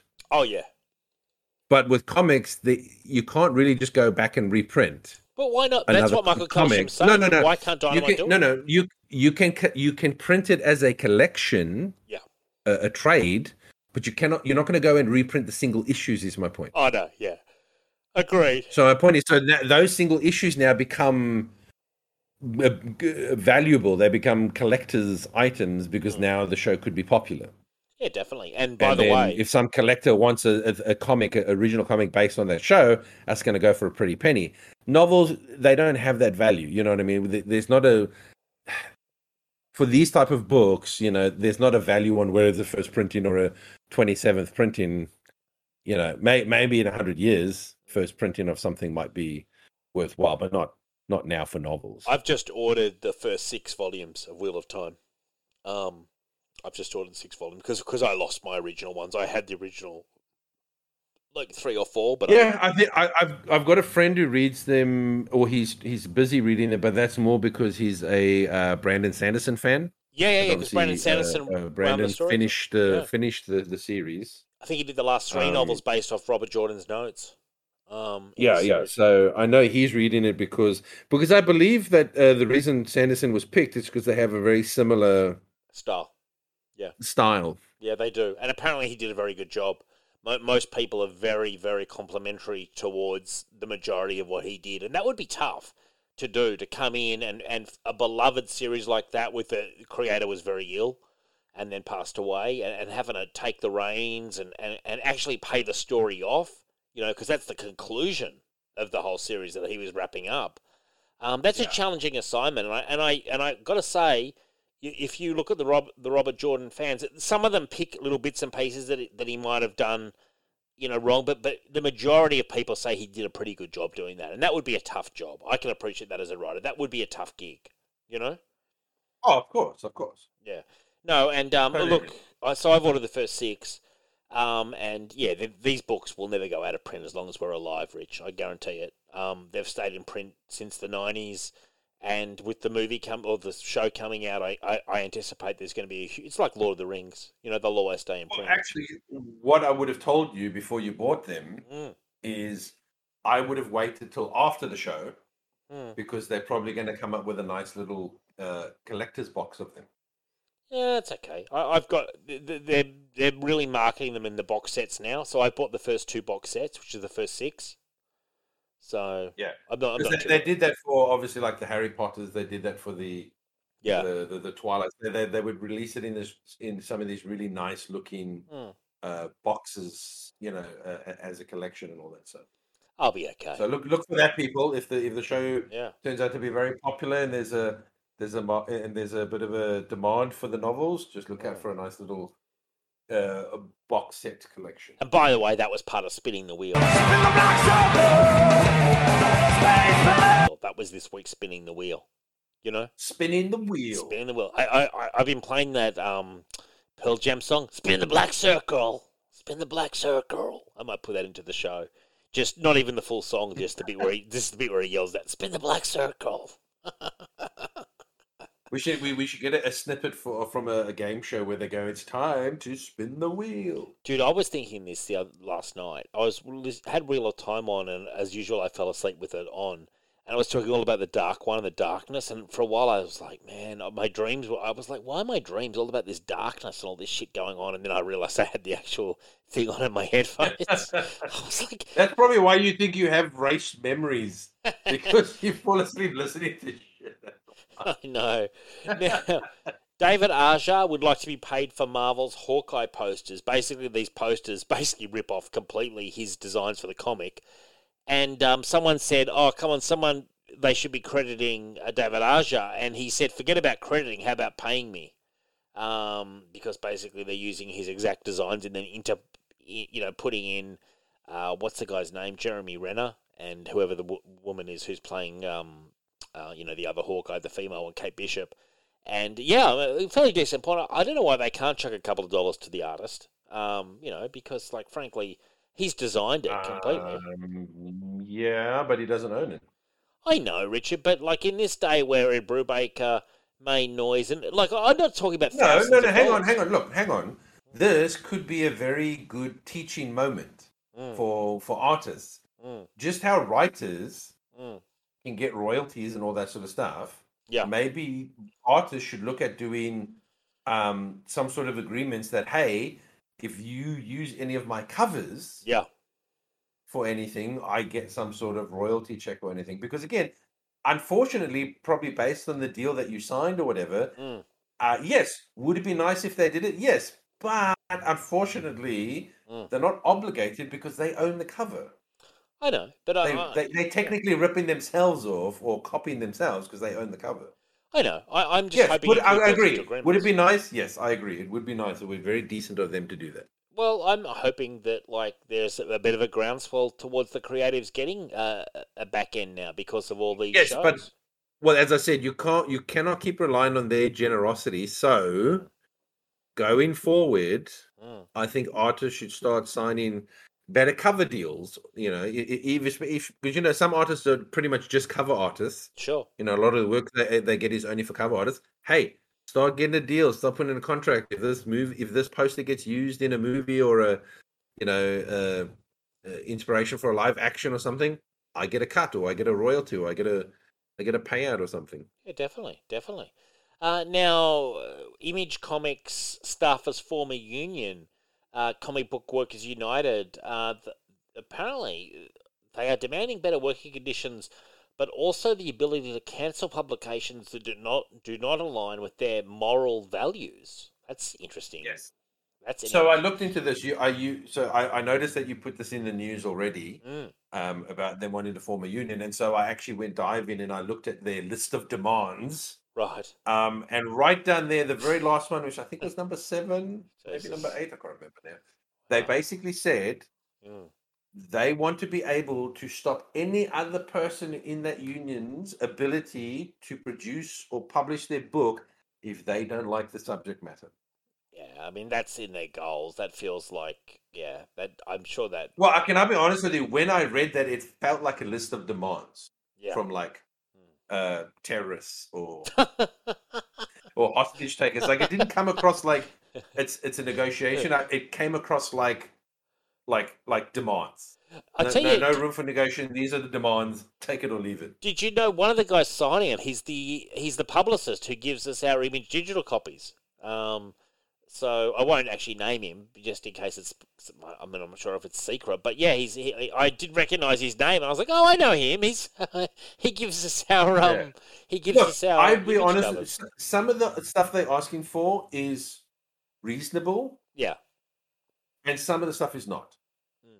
Like, but again, that's gonna maybe uh, you better be willing to negotiate and move and all that because, as I said, you can't just make a list of demands and have a company go, "Yep, we agreed to." Well, that's all part of know, the union process too. Like, I mean, that's all. But I'm just saying, the, the the one that stuck out to me the most, Mm, which I just felt like, why would that even be in there as a demand? Is that Image is not the same as DC, right? Like you own your shit. yeah. So you, the union should not be able to tell you what you can publish or what you can't publish. That I can't. If that's the union's goal, Mm, then I'm against it. sure. If the union's goal is to obviously, yeah, we want better conditions, but we also want to be able to stop the people we don't like Yeah, yeah, yeah. from publishing their book, then this union can can crawl off and die because I don't care if the other six issues are good. if you're trying to give yourself the ability, Mm. because that can be used for for bad. Like you Sure. could just decide you don't like that guy. Yeah. You don't like his politics. You don't like his worldview, and so you're gonna you're gonna stop him from publishing his book. Well, especially these days too. Like that's all you know. That, that Yeah, so that's what I said. Like, I'm sorry, that's a deal breaker for me. If that is like, if that's like, nope, that has to be part of the union, then I was like, if I was the business owner, I'd be like, no, I'm sorry, I, that's that's a deal breaker. Sorry. I, I did have a brief look at it. I didn't pick that up, but um, I had a brief It's, look. it's the very last. It's the down one Yeah. at the bottom. It's a like- lot of it really- was like they want last. clarification on their roles. They wanted more staff. It's you know they sounded like they were doing the we're, we're overworked kind of thing. You know. Yeah, that's what I said. I there's there's quite a few things in there. I completely agree with them. Mm. I I'm like, yes, that sounds reasonable. That sounds Mm. um, Yeah. uh, like an you know an, a reasonable request. But when it got to the last part, right down there at the bottom, where they said, "And we want the ability to stop people from publishing books if we don't like the content," then I was like, "Oh, you've lost me." Yeah, but don't forget as well that that union uh, negotiations it is political. So you go to a negotiation with certain elements that you're prepared to lose in the negotiation to give to get a result. Yes. Well, I'm hoping they're willing to give up on that because if they're not, That's a deal. That, as I said, for me, that is an absolute deal breaker. Well, that would be a deal breaker to a lot of creatives, you know, who feel like they don't want to be lectured to and told what they can and can't put in their comics. That's half the reason Look, they're going to Image. You know, Well, well, that's my point. Like, yes, if you were looking at joining that union, if you got to that part and they said, "Well, hang on a second, they like me now," yeah, but what if I put something in my book they don't like? Are they going to cancel my book? Do they? I'm giving them the power to basically say, "We didn't like what you said in that in that issue or something like that, so we're canceling your book." And we Like- have seen some absurd allegations at times when you have bad guys and they're like, "Oh, the bad guy's too bad." And it's like he's a bad guy. Yeah. That's the fucking point. Like, yeah, he's saying mean things. He's being racist, and you're like, "Yes, he's a bad guy." Yeah, like I hate that as well. Like I'm reading Scalped, a, a, a- a Vertigo series I absolutely love, and the majority of characters in Scalped, if not all, are in some way reprehensible. You know what I'm saying? Like it's an ugly world, um, and but strangely, part of the beauty of the book. It's a very broken, brutal, dark, moody book. If you wanted to go through and PCify it all, you would lose all the charm and brilliance in Scalped. You know what I'm saying? I'm just using it as an example. It's why I'm against this this whole wave of like it's got to be squeaky clean. It's like why? Why does it have to be? You know, because because you can't handle it. Well, don't read it. You know. Um. No, I get. I, I yeah, I agree. As I said, like, um, yeah, I, I, I as I said, I can't. I would not back them if that was a um, a must stay. a core plank demands. I- I- promise, as the not read it. politicians say. Oh, that was a core campaign promise, a plank of our strategy or whatever. Yeah. um. Well. Okay. Now we get to shopping with the gang. So the first thing up, I'm very excited by Adam the Computer. I thank you for bringing this up today. Catwoman by Ed Brubaker omnibus solicited uh, for early next year. Now you know, Rich, how long have I talked about the Catwoman Ed Brubaker run? It's one of my probably my all-time favorite running comics. And um, oh, too much. Oh, I absolutely love it. Um, so Catwoman of the East End, I think it's called, and it also covers some Darwyn Cooke because Darwyn Cooke and Ed Brubaker did some work together, and Darwyn Cooke did a his own little sort of uh, OGN, I guess it was. Um, Selina's big score, I think it was, and then it, it it has all of Ed Brubaker's run. So that's the first thing that's coming out next early next year. Uh, next week, Thor by Jason Aaron, the complete collection, volume four comes out. I'm not sure how far along the chain that is in his run. Then we had Killraven, the epic collection, Warrior of the Worlds. Are you familiar with Killraven, Rich, at all? Damn right, I have. I love uh, the Alan Davis run on Killraven. Oh, really? Okay. Who, Yeah, who, yeah. who, who was the run? Did you say? Oh, I missed the name. Sorry. Alan Davis. Okay. Okay. Yeah. Yeah. The the famous artist. Yeah. Yes. Well, artist slash writer. Yeah. Okay. Cool. Was he the guy who did the nail? JLA the nail. Yes, Yeah. that is correct. He did Very- Nail, He did Captain Britain. He did Excalibur, the original Excalibur when uh, when that first launched, which was Captain Britain, right. Morgan, Night, um, Nightcrawler. Fanta- fantastic artist, basically. You know. Oh, wonderful artist! And yeah, I I love I, I very much enjoy Kilroy. Yeah. Cool. It's basically, if I remember correctly, it's all it's like War of the Worlds. Mm Mhm. It's like those same aliens. Okay. like cool. if they had conquered the world kind of thing like i don't know if like i don't think it's set in that world but like it uses that as like a i think inspiration because the the the bipedal sort of um uh alien like ships and all that is very similar to the war of the worlds cool. that's not bipedal that is two like, whatever The, language, tripods or whatever. um ships yeah Cool. Yeah. Man, well, that sounds pretty fucking sweet. But I don't so think. it's ba- it's basically Conan after a, a, an alien invasion, and you know the world's kind of gone back medieval in a sense. Like, But I don't think that it's um that stuff, Rich. I think it's earlier than that. I think it's like the. no, no, no. But I'm just saying, I I do like Killraven the character. Well, maybe you'll pick up. It's Kill- Alan Davis who got me into it. Should I put Killraven Epic Collection under your Christmas tree, Rich, as my gift? Is that what you'd like? Hey, I you know I just send out signals. You do. with it what you want. yeah, I like it. Yeah. I just drop, I just drop heavy, heavy hints, Dave. That's all I do. You know, like. Mate, uh, I tell you what, putting stuff under your Christmas tree. Just I just got to sometimes just make a list and throw a dart.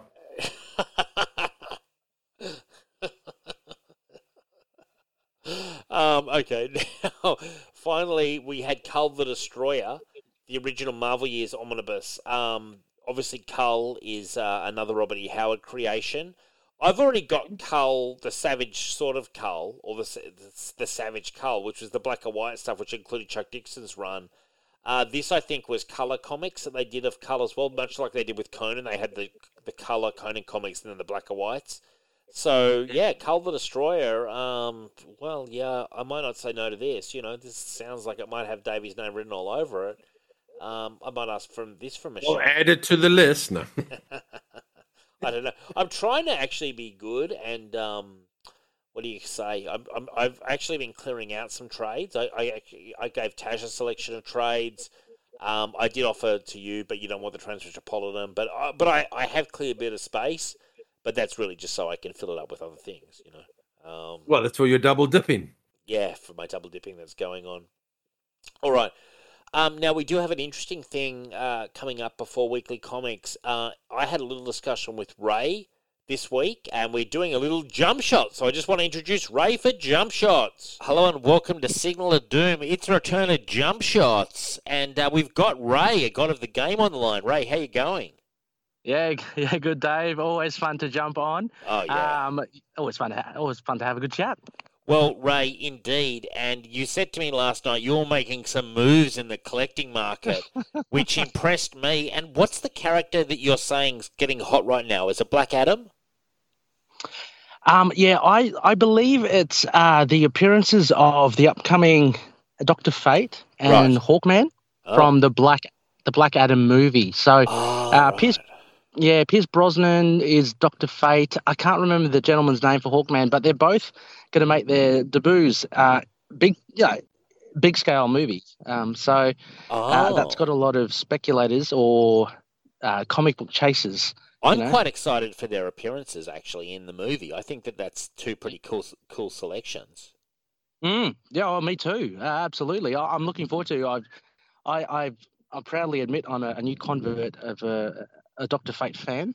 Well, what about Um, Hawkman? You know from Signal, Hawkman. I like to keep track of him. He's one of my favorites. Oh yeah, me too. Me too. They, they apparently, um, yeah, both of them actually uh, right in my wheelhouse. Yeah. Um, so uh, yeah, looking forward to seeing both of them there. So I've been, I came across, um, you know, uh, I can't remember where a forum where they were talking about uh, comics to get, you know, before snap them up before you know they really shoot up in price. Yes, So yes. that that kind of led me to.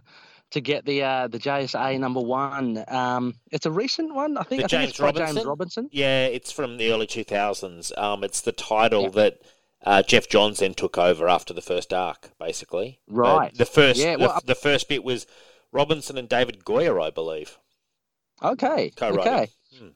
Well, very excited for it because not only, I mean, JSA, they include those two characters in there, but um, just my recent, I guess, curiosity into the likes of uh, the Spectre Yeah. um, as well. Uh, the JSA seems to be tailor made for, for Ray, you know, for, for DC. Oh well, so, I would say um, the Geoff Johns run is excellent, and it's quite long Okay. too. So, like that whole James Robinson into Geoff Johns, and Geoff Johns does it for ages. That's a really good run. Uh, but I'm more interested in the capitalist aspect of this. So, yes. because I said to Michelle, I said, "What if I just came home with 500 copies and just plonked them down and said this cost me 1500? I'm trying to turn it into 20k." Um, and she said, "Banned, no way." But I said, "These are the moves Ray's making." You know, um, are you, so what are you hoping, Ray? Like you bought it? What did you say you spent about three bucks?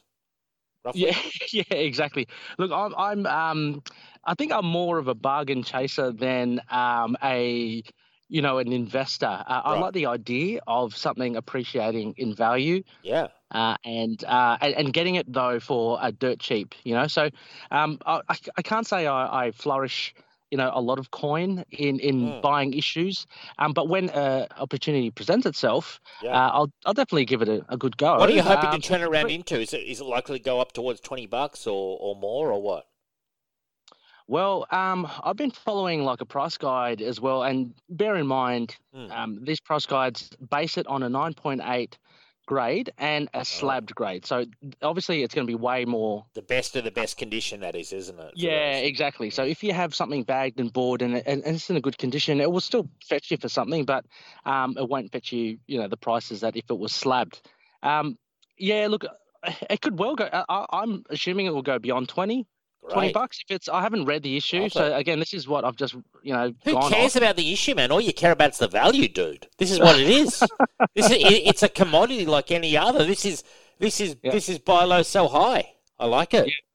I mean, well, this is the thing. Like, also as well. Um, so a lot of uh, comic book fans who who do look try who do try to capitalize, Mm. they do try to look for characters that may find their way onto the big screen, and, and that's Yeah. the, the basically the big drive for um, how comic book values kind of go up. Um, in more recent times, so Wow. so for instance, I had to check um, my Spider Gwen. Um, it was Edge of Spider Verse. Oh, I yeah. think it was issue two, Yeah. and that introduced the Spider Gwen. That fetches for about uh, twelve fifty. Um, so you US know, or Australian? US. So okay. you spend seven bucks Aussie, and um, and mine's in pretty good nick as well. Like you know, if I slab it, if I Do you have a Do you have someone over there in the states who can? Do you have a contact over there who can store your purchases and stuff like that, so you can trade over there? You know, like a safe No. house almost. That's what you need. no, I don't. But that, that sounds good. You need you some need, sort of you need a contact man so that you can operate in that market on, on that on that economy.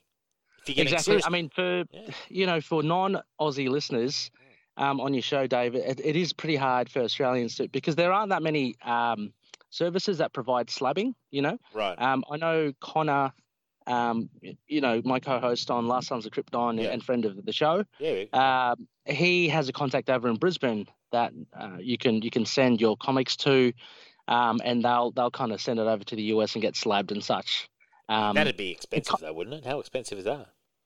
It would be, yeah. I think it ranges. I mean, you're talking about sixty to seventy bucks to do it, and then then plus postage. But then there's also like insurance as well, because, um, you know, imagine if your comic gets bashed around in the post and, and Which makes its way happens, to. man. We we know that happens. Like I've never slapped yeah. anything. Um, I mean, primarily because so many years ago I switched to trades and hardcovers.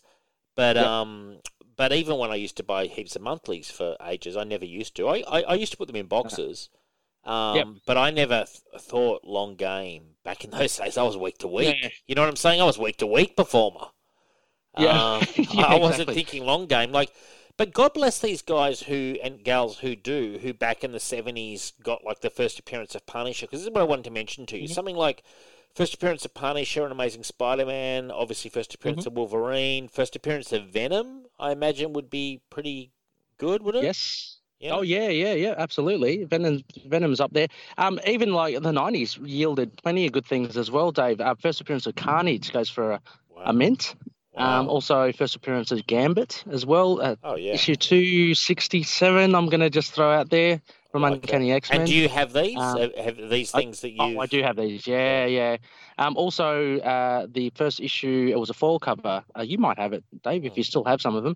Uh, Venom, the Lethal Protector, that is going for um, quite a, a lot I've of big got, bucks. I've got the three Venom, Venom omnibuses.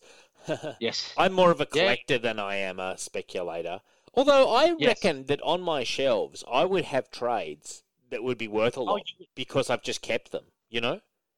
Well, that's the thing as well. There's actually a, a little bit of um, money to be made on trades as well because they actually go out of print. Uh, so Mm. Yeah. if you, you you get the diehard collectors who want the first printing of, say, I don't know, to say the House of M or something, Yeah. uh, which has been reprinted m- many times, um, they fetch for a bit as well. So and even things the- like, say, say, just to pick a series at random, DC's Hitman, popular series by Garth Ennis, but the trades have been out of print for 20 years. You could sell that. I mean, it's as much as like a value or something is only as much as someone's willing to pay for it. And Yeah. if there are big fans of that, they Mm. will pl- they will pay quite a bit because it's out of print. So Yeah, man, it's cool. Yeah, um, like so when you talk about like your first appearance of Gambit, which is pretty cool in in um, Mm. X Men, was that around the time of when there was Baby Storm and all that stuff? Was that it, exactly, exactly. Um, Yeah. They went through the Siege Perilous, and Storm came out as a, a child. yes? Again, a, a street urchin, and and that's where you get Gambit's kind of first appearance. And that's before it's revealed that he betrayed them earlier isn't it? Like, Oh, oh yeah, yeah, way before that. Yeah. Yeah. so Yeah. uh, okay, so say you've got that in reasonably good condition on your shelf at home. Like, how much if you threw that open to the market on eBay? Do you, uh, would you speculate it would be worth? Um, just raw, like just yeah, not slabbed and stuff. Well, whatever condition you've got in, I don't know what you've got it in, but um, Oh yeah, yeah. Um, uh, not, I, I reckon mine's.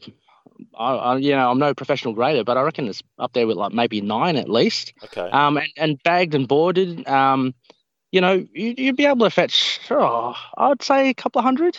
wow. Okay. Yeah, looking Uh, good, Ray. So this is what you're hoping to you're hoping to turn around this. Uh, and I've got something else. as Well, you know how like comic book sales, like despite what the fucking propaganda's trying to tell you, are pretty dismal. When I look at the Yeah. when I look at the when I look at Comichron and I see numbers where most titles aren't even hitting 50k. You know, like Mhm. some are, but but a, a lot aren't. I see a lot in the 20 to 40k range. So that tells Yep. me now. This is just my speculation. That tells me that they're not selling in great numbers, hence they wouldn't be printing in much bigger numbers than that. Like if there's not, Mhm. you know, so wouldn't that also breed back in a bit of scarcity? You know, potentially. Absolutely. Yeah. Absolutely. Mm, Yeah, yeah, for sure. I mean, you, you're seeing it already uh, in more recent times as well. I mean, because of course we we've got like they did back in the day, of course, as well, first, second, third printings. Yes. So, um, yeah, I mean, the the first printings do become scarce, and, and those units do become a lot scarcer. So that's Uh, why when like um you know you remember Punchline when she got introduced in Mm-hmm. Batman, there's a kind of Yep. rush by people there because they know that likelihood is that one day Punchline will turn up in a TV show or a movie. You know. Yep, Yep, and and that'd be rightly so. And the the big difference is that um, back in the '90s, with the the rock stars that were like Jim Lee and Rob Yeah. Liefeld and stuff, they shifted massive units. We're talking Todd McFarlane. They shifted Yeah. units in the in the millions.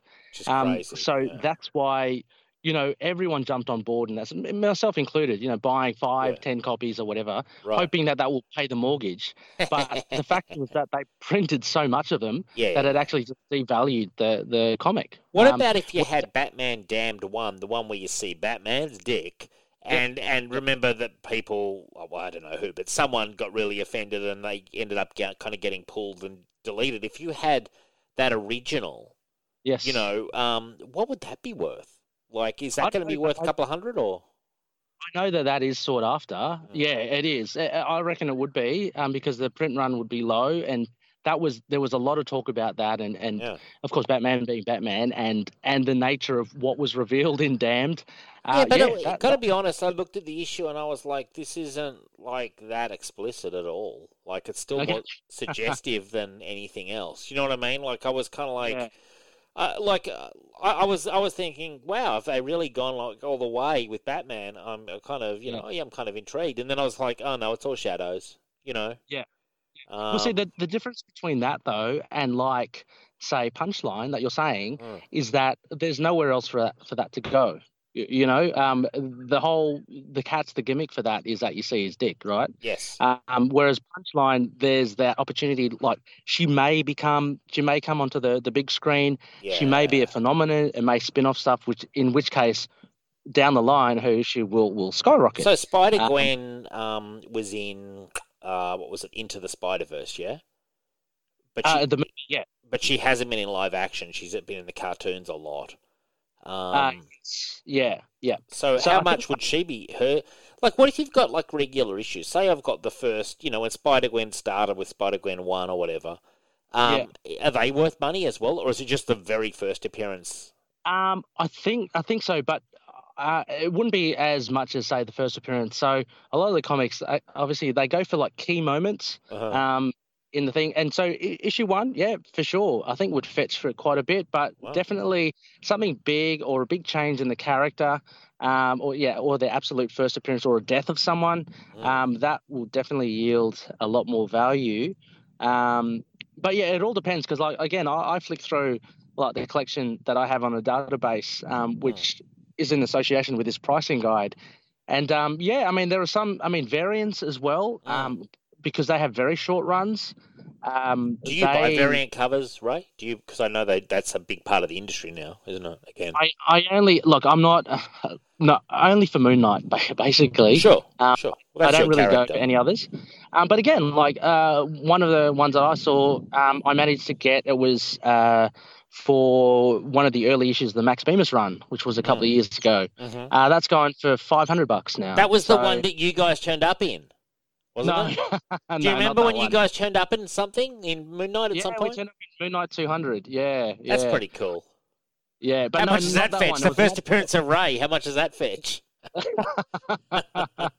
well, you know, who who knows? If if I become a Hollywood star, then it will. it will That was up. the was that uh, the crowning moment for you? Because I got to be honest, if they put me in a Punisher comic, I could almost die happy. Like you know, was that is that No. a crowning moment in your kind of career? Uh, So far, yeah, absolutely. I mean, the only little slight, and um, and and uh, you know, I can't blame anyone for it. Is that they misspelled my, my name? So, All right. Um, so it's R E I on the um in Oh, the comic, Right. but it's it's definitely myself with Rebecca and Connor, who were the uh, other original. Yeah, yeah, I remember Uh, it. Yeah.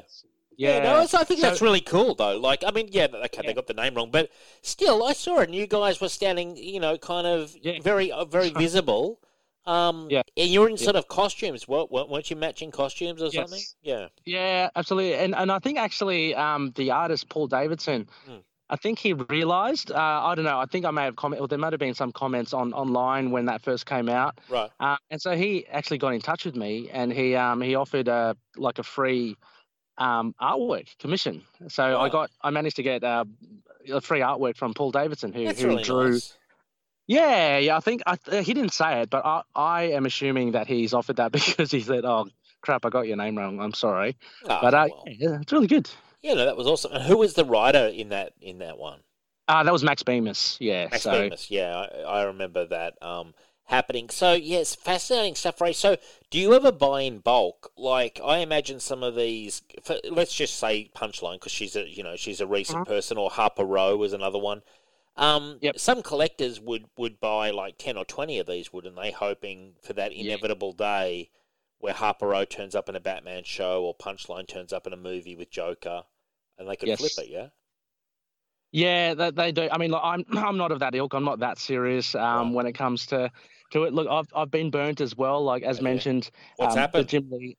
Yeah, the Jim Lee X Men and, and Spider Man and and I remember actually when Cage came out uh, in the nineties. Who? Cage, there was a Cage series. Luke oh, Cage. right, Luke Cage. Yeah, yeah, yeah. Um, we got really excited. I think I was telling all my friends to go get it, and so we all bought multiple copies, and that still still goes for three dollars fifty today. So, so well, that's what I've heard. So I'll tell you a funny story. So you know Wheel of Time, um, Uh-huh. the upcoming fantasy series, yeah? Yep. Um, and it's based on the Robert Jordan books. Well, um, we've got a new segment on the show called uh, Spinning the Wheel. Um, So this is in jump shots, a bit of spinning the wheel uh, talk. So basically, they've got the new TV show coming out, and Chuck Dixon um, and I want to say his name's Cameron Chase. They did a full comic adaptation of the first book. It was about 36 Wow. issues, and it was the entire first book, Eye of the World. Now, um, and the intention was at the time for the owners of the property who bought, you know, bought the rights to do the whole series of books, but they didn't. They stopped at book one. Now, the comic's well regarded, but it's for, it was done ten years ago, and it's it's kind of been worth a dollar. It's been in dollar bins ever since. You know what I mean? Because it's like okay, this is just one comic for book. But now with Yeah. the show, apparently it's it's getting up towards a hundred dollar mark for for issue. yeah. Well, So- there, there you go. The- power of um of the celluloid of, of TV or film. yeah, Um, yeah. And, and, I'm, I'm weirdly, assuming that Sorry? Dynamite, weirdly, Dynamite aren't republishing it, which is crazy. Um, Oh, but oh, maybe But maybe they don't surely have they would soon. Surely they You would would. think so. I mean, the the show's about to come out. You would think with this show that, that it's so expensive that it's at least going to go a couple of seasons just to try to make some money back. Um, Which uh, platform is it on? Like, it's going to be on Amazon Prime. Oh, okay, yeah. So yeah, right. Yeah, no, it's it's it's. I, I'm really looking forward to it. I think the first first episode's about November 19. Um, yeah, no, but uh, I'm just using that as an example. That's a book that came out. It's languished in dollar bins for a decade. You know what I mean? Because it, it it sold to whatever fans, hardcore fans there were at the time. But then, because they didn't follow through, the, the, the owners of the of the rights didn't follow through and do the rest. It's like, okay, well, that's just one book. But now it's Yeah. really gone crazy, and I think Michael Kellisham was saying it's just seventy-five to hundred bucks for the finale now. You can get Wow. US. Yeah, look, not not um not surprised at all like, with that. I mean, again, um, similarly, um, so I, I do a like a Spider Woman podcast as well. Yep. I've noticed in recent times as well because there's this speculation. And I mean, this is different because Wheels of Time it's been confirmed as a TV show. Yeah. Um, there's been speculation that Olivia Wilde will be doing a Spider Woman movie for Sony. Um, now I've I've um, Is she playing it? As well, no no she's directing it. I was going to say I wouldn't But, mind seeing um, her in a in a kind of costume. You know, we allowed No, to say that in yeah. 2021, 2021, Ray. Still, I'm sure we can. if she got in the Um, leathers, I wouldn't be complaining. You know what I'm saying?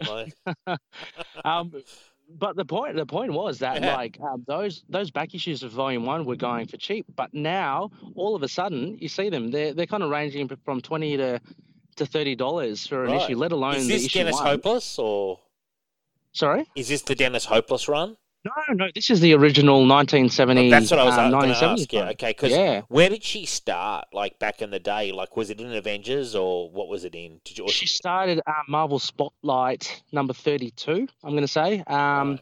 And does your uh, co-host she- have these issues, or, or do you have these issues? Have you tracked them down previously? I, I don't, I've got re, I got reprints of it. I'm I'm chasing all these issues. Um, so I've been building my Spider Woman collection. Wow. Um, but yeah, no, the number one uh, issue issue one, uh, I think by Marv Wolfman um, from 1970. I'm going to say 78. Is Marv Wolfman getting out of five out of ten? Because for me, he's missed a five point five out of ten so many Oh. times. Marv Wolfman, to me, one of the. I know he's an old schooler. I know he's very, very prolific, but I, I find he often doesn't get out of third gear, you know, or out of second gear. Yeah, right. Yeah, yeah, no, fair enough, fair enough. Um, but yeah, that, that issue one, and, and but her actual absolute first appearance in Marvel Spotlight. How much did um, that go for? Oh well, issue one can go anything up to 500 at the moment, so I'm assuming that one's probably a bit more. Right. Uh, yeah. So if it makes it into a film, because that's when you know your the, the the real people find you know the sort of mainstream audience find out about it. Although she has been floating around for a long time. Um, she has, but she's yeah. never like she had a TV, uh, she had a cartoon back in the 70s or 80s. Yeah, um, yeah, yeah. But she's been vastly overshadowed by Spider Gwen and Silk and all that. oh, so yeah. she's been totally missed out. Um, but if she does get this film, uh, it will really put her on the on the map. Um, and Bendis, again, yeah, Bendis did a good effort in, in kind of he, I loved I love Bendis's one there. I mean, look, you know, we always give Bendis some some slack, but he has some great runs. I put his Spider Woman run up there with um, you know, not as good as, but like up there with Daredevil and Jessica Jones and Ultimate he Spider Man. he used it very well in like uh, his New Avengers from memory, didn't he? Yes, yeah, yeah. No, he, he has a handle on the character. He, I mean, that was the whole reason, I guess, the, the birth of Jessica Jones. He he wanted to actually do another series, um, Right. but have Jessica Drew as a detective, Right. and then Marvel Marvel said no, you can't do that. So he made he he created Jessica Jones. So wow. he really loves the character. Um, wow, Bendy. Um, Bendy back when he could actually write decent comics, you know. yeah, not, not not Bendy now all burnt out and you know Oh, giving yeah, us he's one of fucking these- Naomi, shoving that down our throats. A little bit on fumes. He's the, a bit the world fumes. gagging. He's just you will like Naomi, you will like it. It's like no, we we hate it. Well, speaking of Naomi as well, like I think her comics are going up because she's got Yeah. that TV series I know out. it's pathetic, isn't it? Like that's to me, that's just corporate back scratching, giving Naomi this piece of shit character. Uh, she's got a TV show. She's barely got a comic book presence. You know. Yeah, I mean that's the thing. She hasn't been around for that long, has she? So No, and you know, it's not like she's been that great either, Ray. Can I say that as well? Like, but yeah, that's just uh, a bit of nepotism, I think, almost, you know, a bit of favoritism. But we'll see what happens. But but regardless, um, because Michelle said to me before I before I called you up on this, she said you're not getting involved in this game. And if I was in, if I was in the states, I would because I think in the states there's a lot more access to stuff cheaper, and yeah, I, oh, I- absolutely, and a lot more buyers. You know, the, the market's a lot bigger here in Australia. I, I would imagine your shipping costs would wipe out, a, you know, a big chunk of the profit margin on on stuff. Um, Yes. So, so a big, uh, a big recommendation then for any budding Australian listeners that might be wanting to tap into this game. mm, Um, the the best uh, eBay is obviously, of course, if, if you find it really hard to find something, then you know check out eBay. Mm. But um, I've been having a lot of success in um, either Gumtree or uh, the Facebook. Actually, also has a lot of mark um, sorry, Facebook also has a lot of comic book groups Yeah. that that do sell, you know, or trade with each other, all the members. Yeah. Um, and that's where you get the really cool deals. Like there are a couple of really big hitters in those groups, and they, I think that's part of their profession. They just sell via marketplace. Um, and Cool. some of them, you get auctions. Um, you know, starting bids and stuff, or you can buy now, uh, buy it now sales. Uh, but a lot of them start for cheap. So similar, like with that JSA issue that we were talking about at the outset, Mm. um, three bucks. Uh, it, it it went largely unnoticed because uh, there's a time limit to the auction, and um, it's it's not really advertised that JSA, JSA was part of that auction. Yeah. So you really have to sift through. And, I and like I do this Ray. sometimes. Bit of hunger, man. Bit of hunger. Yeah, And, you uh, got to you got to Is it coming from invest the time. Australia? Is it coming from Australia? Where you when you got it? Yeah, yeah, yeah. These Okay. these are big hitters. I'm I'm, I'm talking about in Australia. So they they have a, a vast collection. Um, it could range from they're they're basically selling uh, deceased estate stuff, or Sure. or they basically are just collectors themselves, and they buy a lot and then they just sell it. I don't know how they like how it works because like you can get away with some really good sales there. Sure. Um, but yeah, Alright. that must be something that I love Well, to do. that's that's good to know, man. And I mean, I, I Yeah. still want to get this is the, uh, this is this is a, a crying shame. Punisher number one of the Mike Baron run. I don't have. I have the complete Mike Baron run, and and I have the complete Punisher run, a complete Punisher War Zone, complete Punisher War Journal runs, Oh, uh, all of that. But I don't have Punisher number one. Now I do own it in fuck in omnibus form and Yes, Epic Collection yes. form and another form. So I'm okay, Mhm. but I would like to get my hands on that single just so I can put it in my box, just as a personal note. But oh, I would like to get my hit the Hitman trades. Um, they've been out Okay. of, they've been out of print for so long that I'm just hoping that, that DC will just end up reprinting them. You know, like it feels but like I mean. Garth Ennis is a pretty big name. You know? Yeah, absolutely. But then again, like as I was saying, I'd recommend like hitting those um, Facebook groups because to. you really never know what you'll find. And these people keep, you know, depending on the sellers, they keep things in very good nick, um, Right. and they actually know how to package stuff to send to you. So, um, you know, you know you're not going to get your stuff. Well, this has been damaged in very informative. This has been very informative, Ray. And um, maybe we should use Ray more as a bit of an expert consultant because you, you're a busy guy. How many shows you got running now, Ray? Six, seven, eight? Like how many? no, I just I just got four. So Four. That's Yeah. a lot, though. Like, yeah, And- but you got a fair few as well. yeah, but I have a lot of spin-offs that, that we just do at my leisure. Obviously, Signal is weekly, the weekly machine that is Signal. How often is um how how is Into the Night going? Uh, you, how many episodes Yeah, go- Going well, uh, approaching our 250th. Um, Wow. So we come out twice a week. Um, Do you really? uh, Twice. yeah, yeah, Jesus. top of the week and towards the end of the week. So the the, first How much Moon Knight use is there in a week, Ray? Really? Like that you need to be twice a week? Like there's is there so much Moon Knight content at the moment?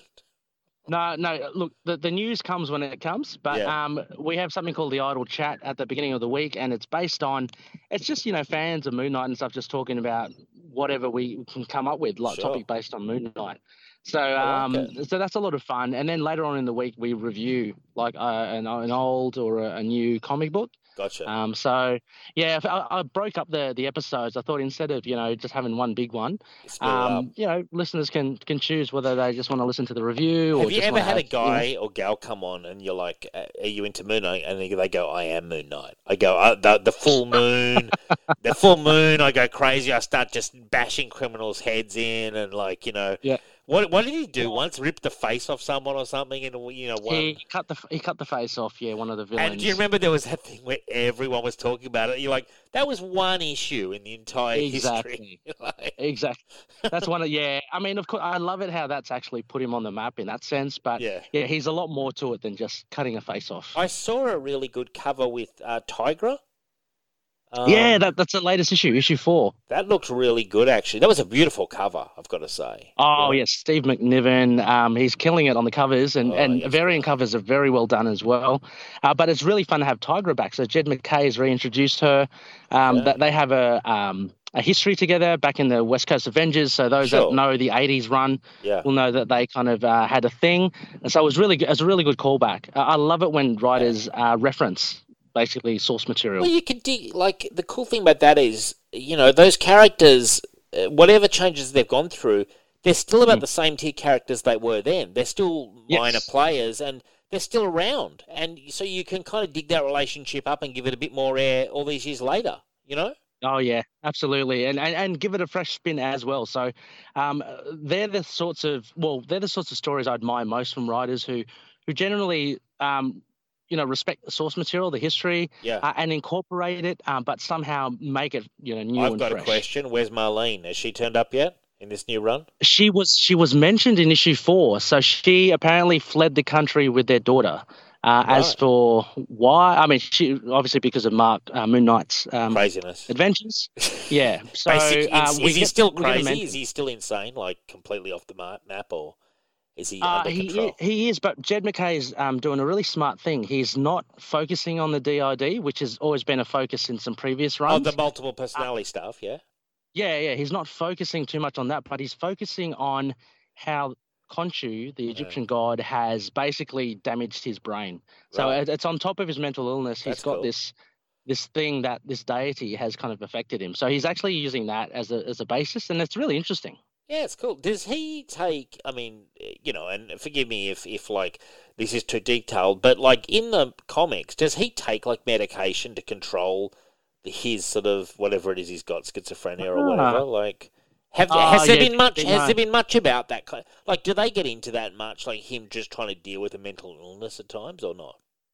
Oh, uh, they did the Jeff Lemire run definitely did, and so did um, the Max Bemis run, which was Yeah. the the most recent run before this current one.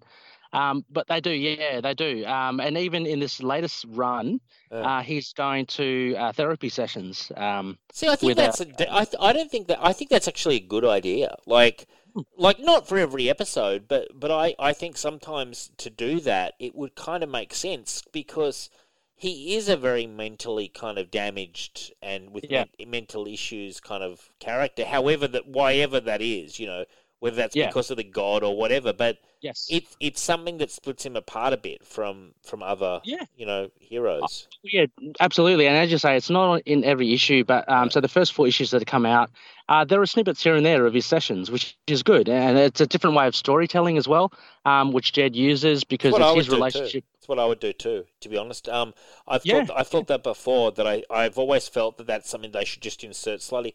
Um, what about the show? Before we let you go, Ray, is any news on the Midnight Show? Um, there are a couple of there are rumors that have just surfaced recently, and they are only rumors. So I, I just want to stipulate that. Sure. Um, but there seems to be some um, groundswell on the fact that Blade might be Oh, turning up. Hello. Is this on Disney Plus? Is this going to be a Disney, Disney Plus, Plus. show? Yeah, I'm really looking So- forward to this show. To be honest. yeah, yeah. So th- there's talks that there might be a, a backdoor introduction to Oh, to yes. Mahershala uh, Ali's Blade. Um, Okay. which will introduce him into the universe, and, and you know he's got his movie coming out afterwards. All right. Uh, so yeah, exciting stuff. The only person they need to fill, fill that picture is Punisher, as well. Yes, yeah. Get Punisher in there. Remember, remember, Yes. and the Rider. What about if we had Punisher, the Rider, Blade, and Moon Knight? What a Yeah. And that premise still, like your your Yeah. premise of what they arrive at the airport or They something. arrive at the airport. uh, Frank Frank gets picked up at LAX. Um, the Rider turns around, and the, the skull goes ablaze. And he goes, "Let's That's drive." Yeah. Well, there's a big celebrations for Ghost Rider um, next year, Uh, right? It's 50, 50, 50 years. all right, uh, bring it on. So there's a lot. There's a new series coming out.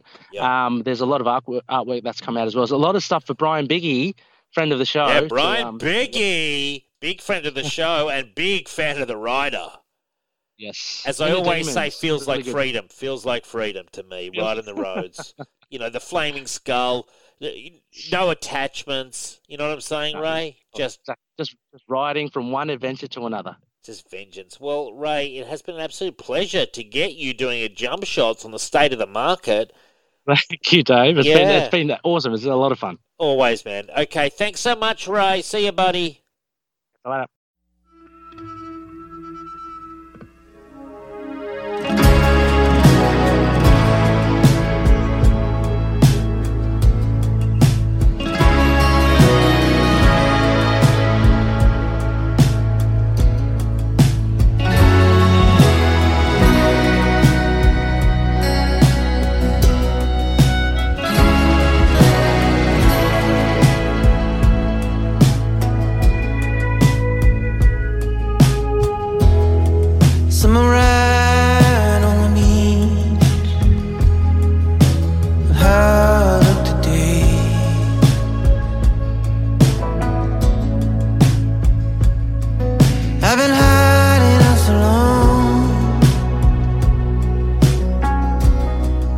Gotta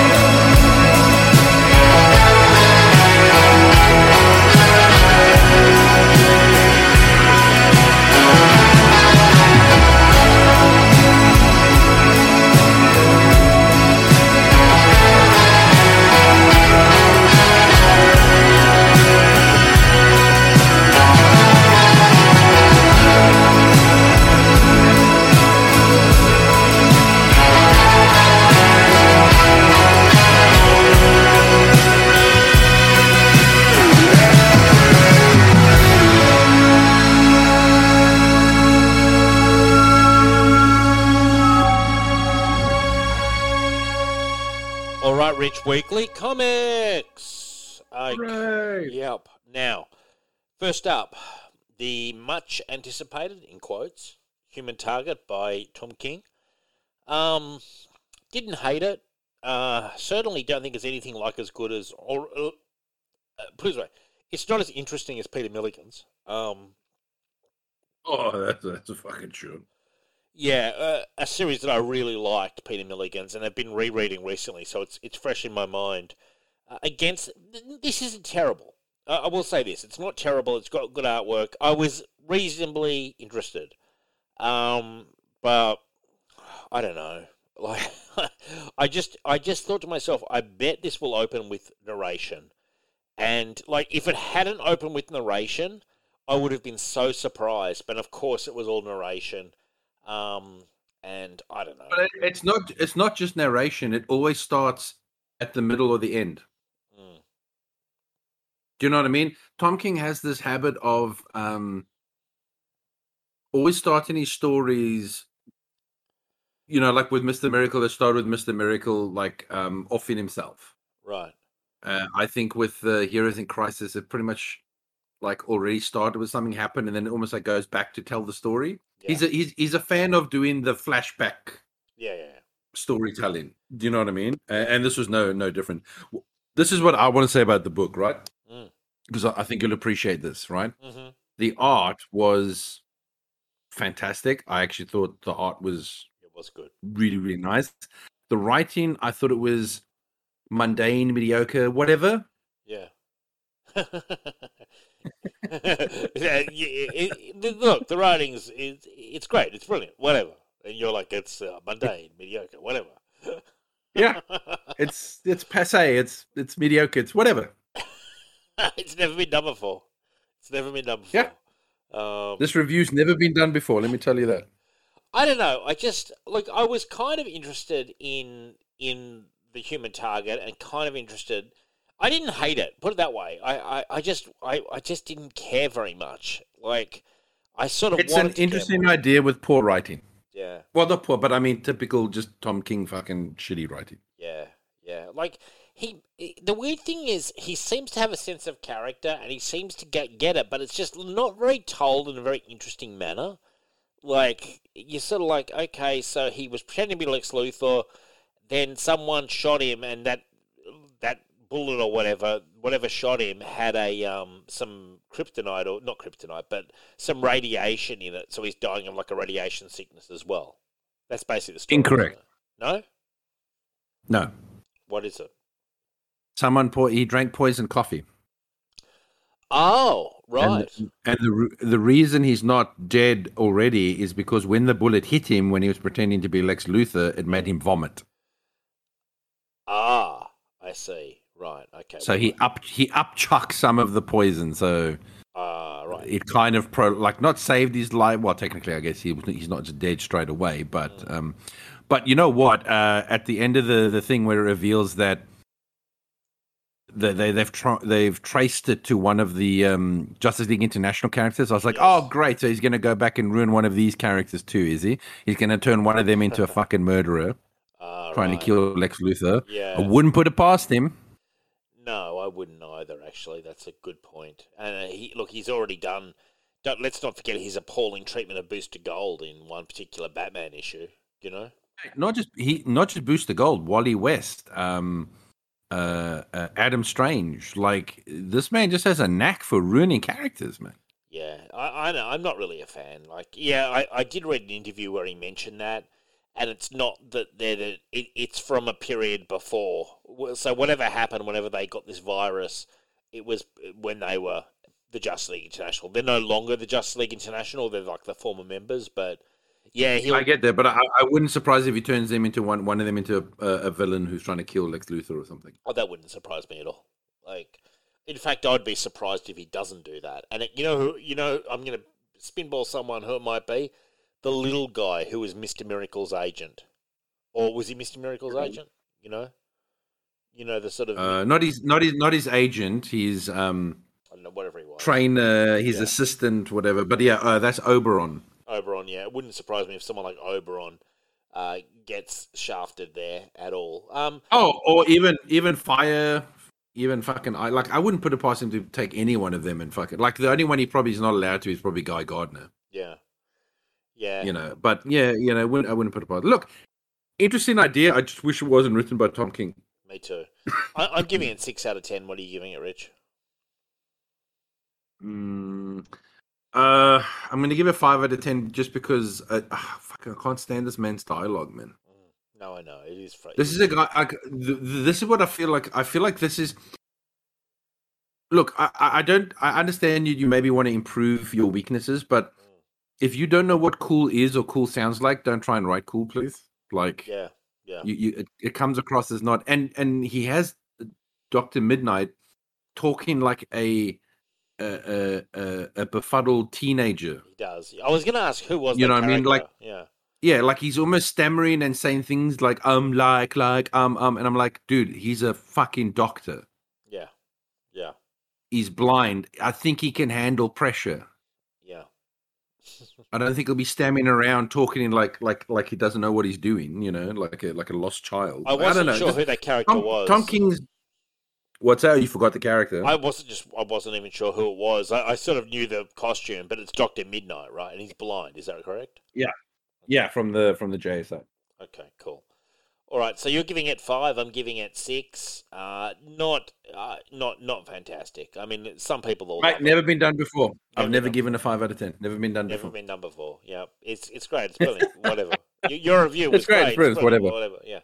Um, Batman. Dave, Dave, Dave. Yeah. Your your review is, you know, let let let you know. My review, it, it, it was great. It was brilliant. It was whatever. But Dave's review, you know, I think he's knocking it out of the park. Yeah, thank you. Uh, now, Batman, Superman, The Authority Special One, uh, one shot. Uh, I found this was interesting. I gave it six and a half out of ten. Um, I just was a bit confused when they went to the other dimension, but overall, I enjoyed this, and it's tying into to Superman and the Authority. Um, I was more interested in hearing what you thought about it, Rich. What did you think about this one? What a waste of money. Really, not a fan. What one? Hmm. Uh, I mean, maybe the story's setting up something down the line. Otherwise, It's it doesn't matter at the end well, of the day. Well, they're going to War World. Um, they're going to War World. I feel I, I feel like they no no no no no no but I don't like I feel this is setting up another Batman story. I don't think it's got anything to do with Superman and the Authority. Right. Like I honestly don't know why this was in there because this feels like it's a Batman thing. Because again, once again, it's the dark multiverse where Batman is the villain and Batman is the best at everything. I'm really getting sick and tired of this fucking Snyder dark multiverse where Batman is king shit of everything. Yeah. Sure. I'm re- I'm done with it. I'm over with it, man. I am tired of it. You're you're, you're Like, just let this fucking let that idea just go, please. I'm done with the Batman is is is everything. Like. Uh, world. Like, I'm just done with it. Like, now now he's Ra's al Ghul, and he's conquered the whole fucking world in this other realm, and he's killed all the heroes. Great, Batman does that. He can do everything. He can do everything. I get it. Though, you know.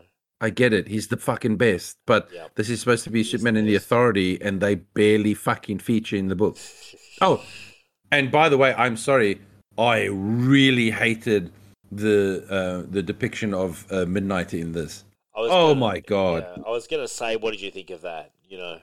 No, God, this this I feel like Midnight and Apollo were written by uh, um uh who was it written by again? It was um It's written by the guy who's doing Philip. Philip, I think Kenny Johnson's his name. The guy who's writing Spot Superman Yeah. now. I I feel like he's never actually writ, uh, read The Authority No, I, I did get that feeling too. Like, because then he would he would not be writing yeah, uh Midnighter comes across like uh um a juvenile. I, he sort of sucked. You know. You know what I mean? Whereas he's supposed to be the strong, silent, stoic. Or, or Grumpy the, or the violent character, Authority. violent sort of like kind of edgy character. You know. Yeah, yeah. Like this felt like this felt like a very super super PG. Yeah. Um, let, let's turn uh, Midnight into a young uh, quip uh, machine. Yeah. What about Manchester like. Black? I really don't like it. Manchester Black was barely fucking in this. Like he had a few Yeah, lines no, at the yeah. start, but then it was like, where is he? I wasn't even sure where he was. That's why I said this is a Batman story wrapped in a Superman in the Authority book for some reason. Yeah. Okay. Yeah, all right. Waste of money. Well, I, I look. I didn't mind it. I gave it six and a half. I didn't love it, and I particularly didn't really like the artwork when they went to the dark multiverse. Because fuck me, how many times are we going to go to the dark multiverse? Like, are we ever out of the dark multiverse? Is sometimes how I feel with DC. I, I I appreciate that they changed the art. Yeah. Like I like the idea of, and then even one of the characters says, "Why the fuck did we look like this?" Yeah, that was interesting. Yeah.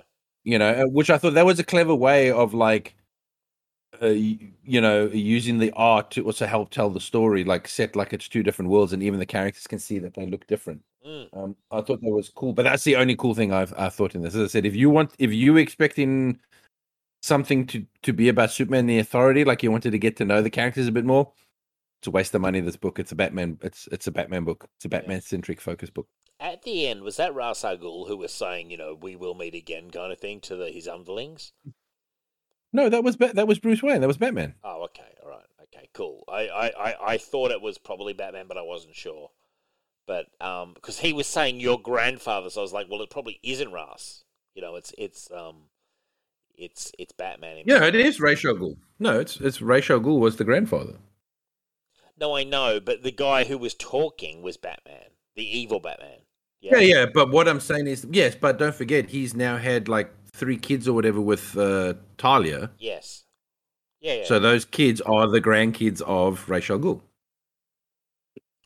Yes, yeah, yeah, yeah, yeah. No, I understand. Yeah, that's what I'm saying. Yeah, he was referring to Ra's al Ghul, but it wasn't Ra's al Ghul. It was Batman talking. Batman of the Dark Multiverse of that dimension, or whatever. Because Batman wins and conquers all in the dark multiverse somehow. But how is that bad? Like that's he's Bat God, you know, kind of thing in in in DC. I don't know. I I just feel like you could use the dark multiverse to tell stories that don't have to center around Batman being the fucking antagonist of everything, Well, at and the, and the guy that conquers all. At least Batman Who Laughs didn't turn up. That was something. Yeah, it's true. But may- maybe we're now going to get the the get the Batman who assassinates. well, I just, when I saw Dark Multiverse, I actually thought to myself, how long before Batman Who Laughs makes his inevitable appearance? And I was kind of, Uh, ha- as I said, I'm just I'm so over this dark multiverse crap. Seriously. it, it does suck, man. I, I don't, I don't blame you. It does suck. Um, so what did you give it out of ten, Rich? Another five. Roll the die. Another five. I gave it, I gave it six point five. Then we had Dark Knights of Steel one. I actually really liked this. I gave it seven and a half out of ten. I thought it was a really fun, kind of like that Marvel series sixteen oh two, but done in the medieval times in DC. I, I actually really genuinely enjoyed this issue, probably more than most weekly comics I, I read for the show. I, I, I actually thought this was pretty good. Um, what did you think of this one, Rich? Another dot. Score another five. Oh, come on. Only a five? Yeah, this mo- this was this was um really terrible. Actually, I thought it was Wow. really poorly written. Really? I thought it was fun. Like, the parents show up originally, then they blast away the people who are coming to get them. The- the- no, this this this book is just crams far too much um uh, in the issue. Like I was I was I was looking forward to reading it when I thought. Mm. So what happens is obviously you've got Krypton exploding at the start. Yeah.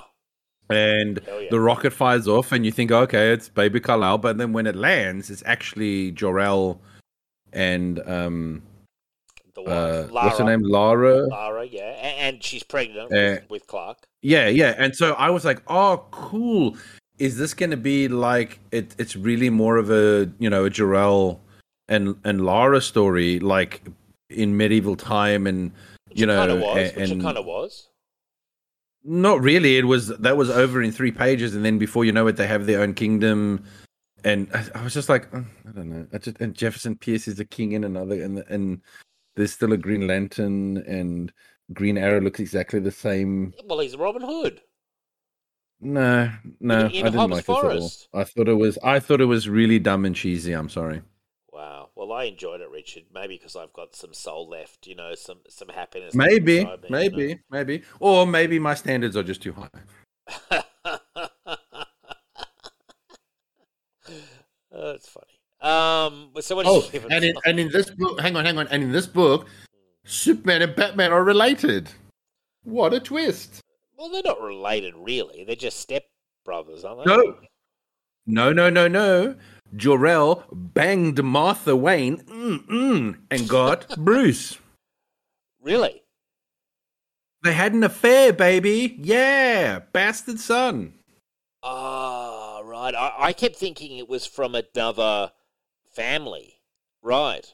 Okay. No, no, Jor-El, who loves Lara so much, Yeah, but he just couldn't help banged himself. another woman to to produce Bruce. Well, he just couldn't help himself, man. You know, like had to help himself to a slice of something going by. Um, it happens. You know, she was drawn to the power. He was drawn to something else, and then they got out of it a sudden. So, surprised that I'm, know, I'll be honest with you. I'm surprised that when he banged her, he didn't like uh, s- splatter against the wall. well, that is the old. That's the old like DC don't mention kind of thing about like with. Oh, and by the way, something that something that I did have to shake my head at because again, I, I just I don't know. Maybe it's me being pedantic, but like they literally just land on the planet, right? sure. And these horsemen are like see them and they they come in whatever, and he literally does a massive blast of like i beams, sh- just fucking demolishing them, and I'm like, how? How? He just landed. Well, he he he did. How how did how do you absorb so much sunlight in like three seconds to to to expend that much? Yeah, good question, I guess, Reg. Good question. Um, You know, it took Superman years to build up that, and if Superman exerts himself too much, he actually can lose his powers right. Yeah. if he uses up all of his like stored stuff. There's no ways as an alien who is powered by the sun that you can literally land because you're in a ship, right? So you're not getting any sun from the ship, yeah.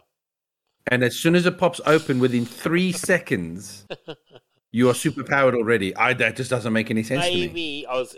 I'm just going to put this out there as a maybe. Maybe because he's an adult, you know, so he's absorbing it faster or something, you know. In three seconds, okay, fair enough. Well, it's just a just a theory. Like, I know. Uh, you're trying. You're trying. I appreciate the hurdles that you're jumping but, but it was also, uh, you know, undirected. He was just like. He he was under threat. Yeah, it was then- dude. It was super powerful. yeah, it was but like, massively it was an- powered. like it he'd been storing it for ages. Yeah, but it was uncontrolled. But he would have been getting it in the ship as it flew in, man. You know? no, he wouldn't. That sh- no, no, no, no, no, no. That ship keeps out radiation, my friend. That ship has to go through space, through radiation. That ain't fucking bringing in sunlight. Okay. All right. Well, then I don't know. It ain't letting in UV rays. All right. Okay. Um. Yeah. Really? What? He can't get anything through it? I did like. Actually- Um. I'll be honest with you. There was a part of me that thought, oh, they're going to be killed, Mm, and then the knights will take super, like the baby. yeah. Yeah. Yeah. Yeah. I that you know, but obviously that's telling a different story. I don't know. As I said, maybe they were like that could have been a cool psych out where you're like, oh, Gerard, and then oh no, they did as well. Okay, never mind. Well, I don't know, man. Look, I personally enjoyed it. Like, I, I gave it seven and a half out of ten. I mean, one thing I will say is in these kind of like wacky medieval adventures, it's kind of funny when they barely change some characters. Like, I get Green Arrow is basically just Robin Hood anyway, so you can just. So he was firing a kryptonite arrow, was he? No, It was, he was just, just, firing a, gr- a Green Lantern arrow. and that can kill Jor-El, can it? Well, I suppose if the Green Lantern, which by the way they don't show the um, they don't show the the Green Lantern. You just see his hand. I Right. bet you it won't be Hal Jordan. Really, because of the no Hal Jordan policy at DC now. Well, unless it's to kill him or make him evil in a in a in a Elseworld story. you are. You do have an axe to grind on that topic, don't you, Rich? I must say. Like, Well, I guarantee they'll probably make. I bet you. I bet you they'll make it Abin Sur, and they'll be like, "Yeah, but it's a different. You know, it's a it's before." And it's like, "Oh, right. So Batman exists, Superman exists, Green Arrow exists, but not Hal Jordan." Got ya. uh, that's funny.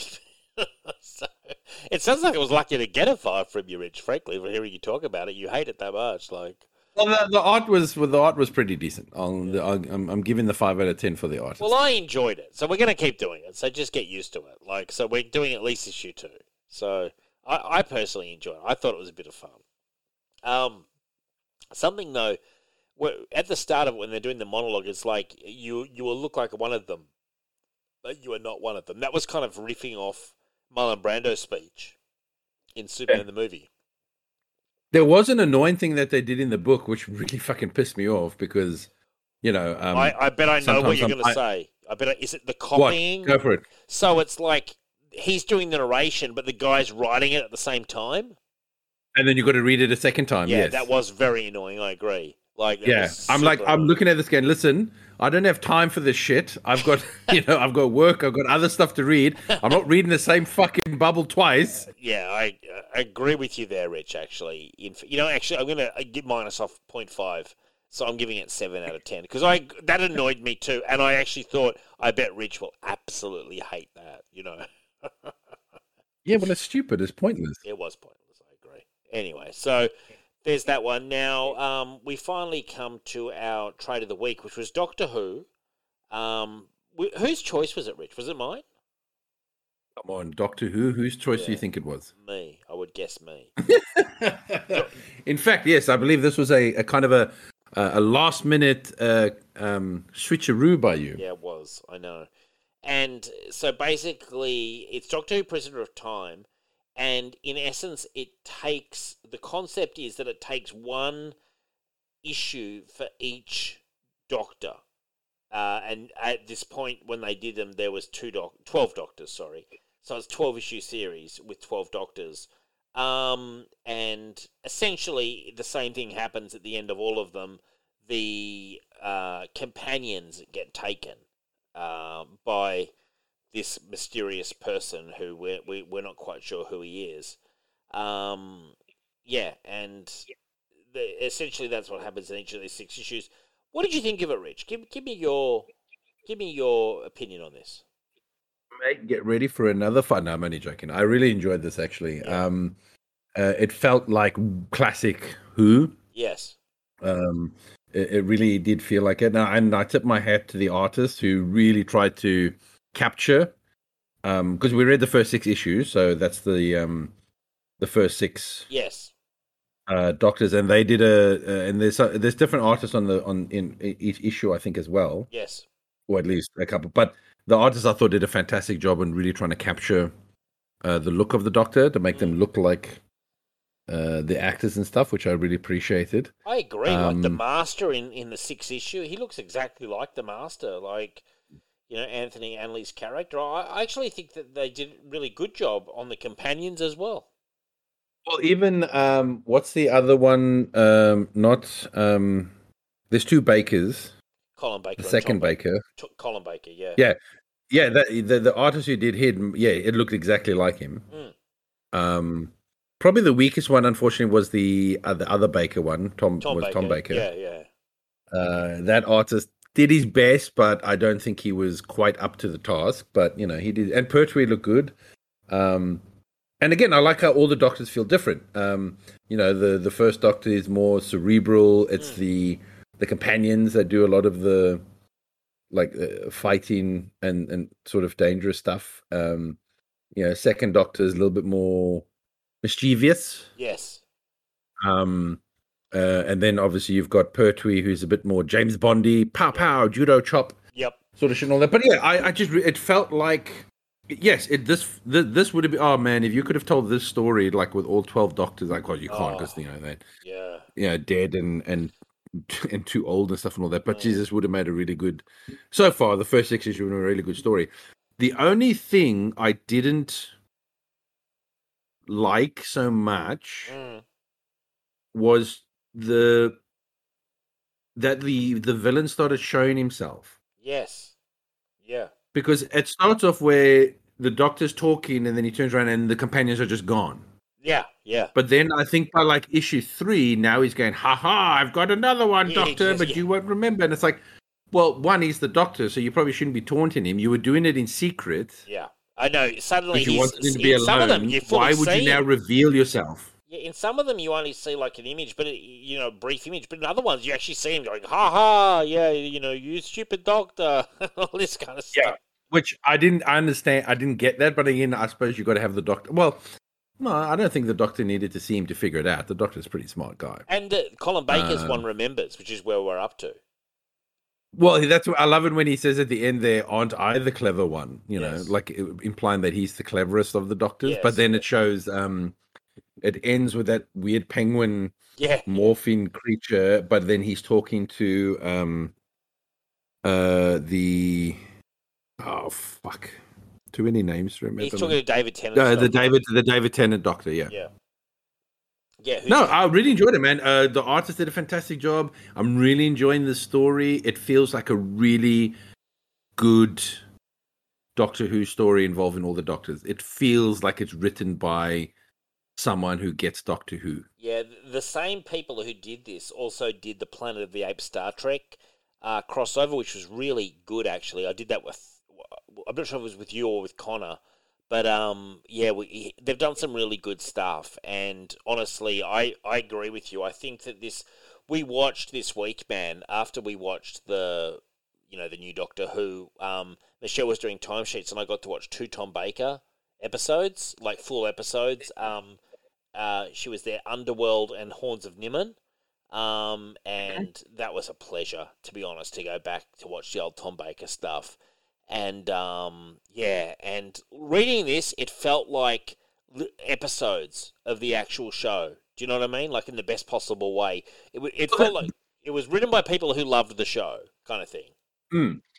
Which No, and, and it's written by people who understand the characters. yes, Each yes, doctor is written correctly. Yeah, Each doctor talks like the way that the actor would have delivered the lines. Exactly, and they're going for the Do you know what I mean? strokes. Yeah, and I agree with you. And when I was when I was reading them, um, and I've got to say the artwork in the Fifth Doctor one wasn't my favorite cup of tea, but at the same time they still got the Doctor.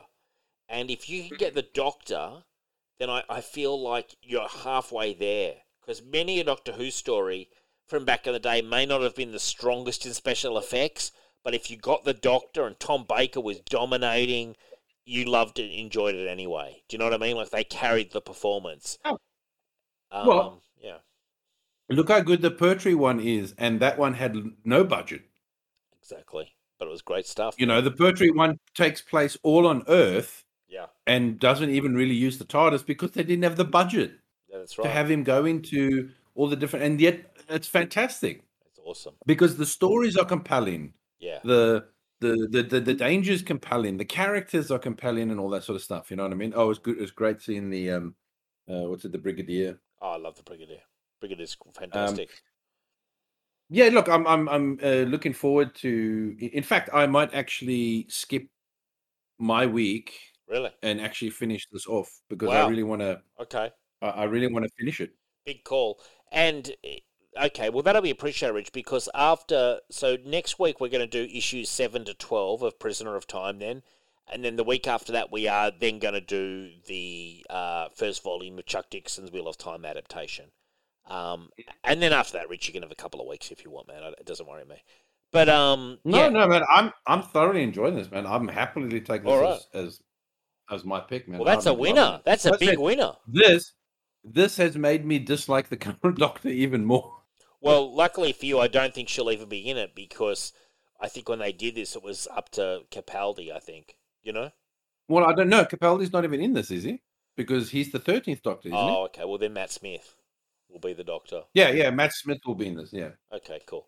All right. Well, yeah. Uh, anyway, look, we'll, we'll keep going. Um, it's a lot of fun. What we've read so far, I'm giving eight point five out of ten to uh, overall for the first six. Eight out of ten from me. Yep. Um, next week we will polish up the Prisoner of Time, and then the week after that is the first volume of The Wheel of Time by Chuck Dixon, um, ad- adapting Eye of the World, uh, the first volume in the Wheel of Time series. Obviously, Spin the Black Circle. Uh, we'll be doing Spinning the Wheel as we get closer and closer to release date. Um, I'm- just so excited, Rich. You know, like I, I'm, I'm just like sometimes I'm glad to be alive. You know, I, I started this show 17 hours ago when we started. Um, I was so tired, but now I'm so energized, and it's, a lot of it's to do with our our banter, our interaction, but it's also Wheel of Time. You know? Dave, Dave, Dave. Yeah. Even even if even if the Wheel of Time isn't for me, turns out to be not for me, right? yeah. I I hope and I pray that it is something that is wonderful for you and is great and makes you happy. I just wish you would just temper your expectations before it comes out. I just wish you would just just just lower it a little bit because I just don't want to see you like devastated Crushed. I'll be fine. in Rich. case it's not. Rich, I'll be fine. Don't worry. I'll, I've always got the fugitive box set to go back to if if, if I get too too disillusioned. I'll be absolutely fine, Rich. Don't worry too much about me. Um, now, uh, I do want to say thank you to all the listeners. We've had a lot of feedback about the Mike Baron uh, interview, and I want to say thank you to all the people who've been reaching out on Facebook saying how much they enjoyed the Mike Baron interview. It's it's really been lovely to hear. Um, even while we're doing this show, Rich, uh, like this episode, I've had people reaching out. A lot of people have listened to it and have really enjoyed it, and I'm so pleased because I love Mike and love having him on the signal. And I never want to impose on his time, but you know he's he's such a he's such a nice guy, and um, I'm just really glad. Like Jeff Napoli, uh, I want to say um, a big hello to uh, Jeff Napoli. He um, was one of the people who reached out, but but various people have reached out about about Mike Baron's um, uh, you know uh, episode, and I just want to say to all those people who have reached out, thank you very much. It's much appreciated. Um, we come out weekly. Um, we're always, you know, we're always. I'm always willing to take questions and, and whatever else. But yeah, please, um, you know, enjoy the show. Um, for new listeners, uh, we do have two spin off podcasts. I do Legion Outpost, covering Legion of Superheroes with Adam the Computer. Um, and uh, Richard's going to come up soon on, on an episode. And uh, I also do Dread or Dead with Adam. And Rich, have we had you on, Rich, Dread or Dead? I, I forget. Um, we've only No, done it. I've, I've I have been on uh, Legion yes. once, but not haven't been on Okay. Uh, Dread or Dead. Well, we did. Um, we've just done a Judge Death episode of Dread or Dead, which is which is Mm. which is going to be released this weekend. And Rich will certainly have you on again. Um, you know, on Dread or Dead because you know me with Judge Dredd, I can just spin my wheels forever. Uh, you know, sometimes Adam has to get the, get it moving along because Dave's on a big rant about the judges and the judicial system, and, and and always taking the side of Judge Dredd. You know, like consistently. Of Um, course, of course, he can do no wrong. He can do no wrong in my eyes. Um, but yeah, and look, Oh, except for when he questions the law. exactly, which isn't very often. Um, and obviously, look, if you can support the show, it's much appreciated. Patreon.com, uh, Patreon, P A T R E O N dot com slash Signal of Doom. For little as $1 per month, for little as a cup of coffee per month, you can support the show. It all goes towards the show hosting costs, which is, you know, the primary expense, and it's much appreciated. It means we can do more episodes. Um, there's exclusive content on there. Dion and I do a Cinema of Doom and various other things. Can, there's all sorts of perks you can get on there if you go and contribute. I really would very much appreciate anyone who can uh, contribute there. But on that note, Rich, um, I'm pretty happy to almost wind up. And just reminder that we'll finish off Prisoner of Time next week, 7 to 12, and we'll do Wheel of Time the week after. Um, anything you'd like to mention, Rich, before we go? I am good to go. You're good to go. On that note, good night, folks. Good night.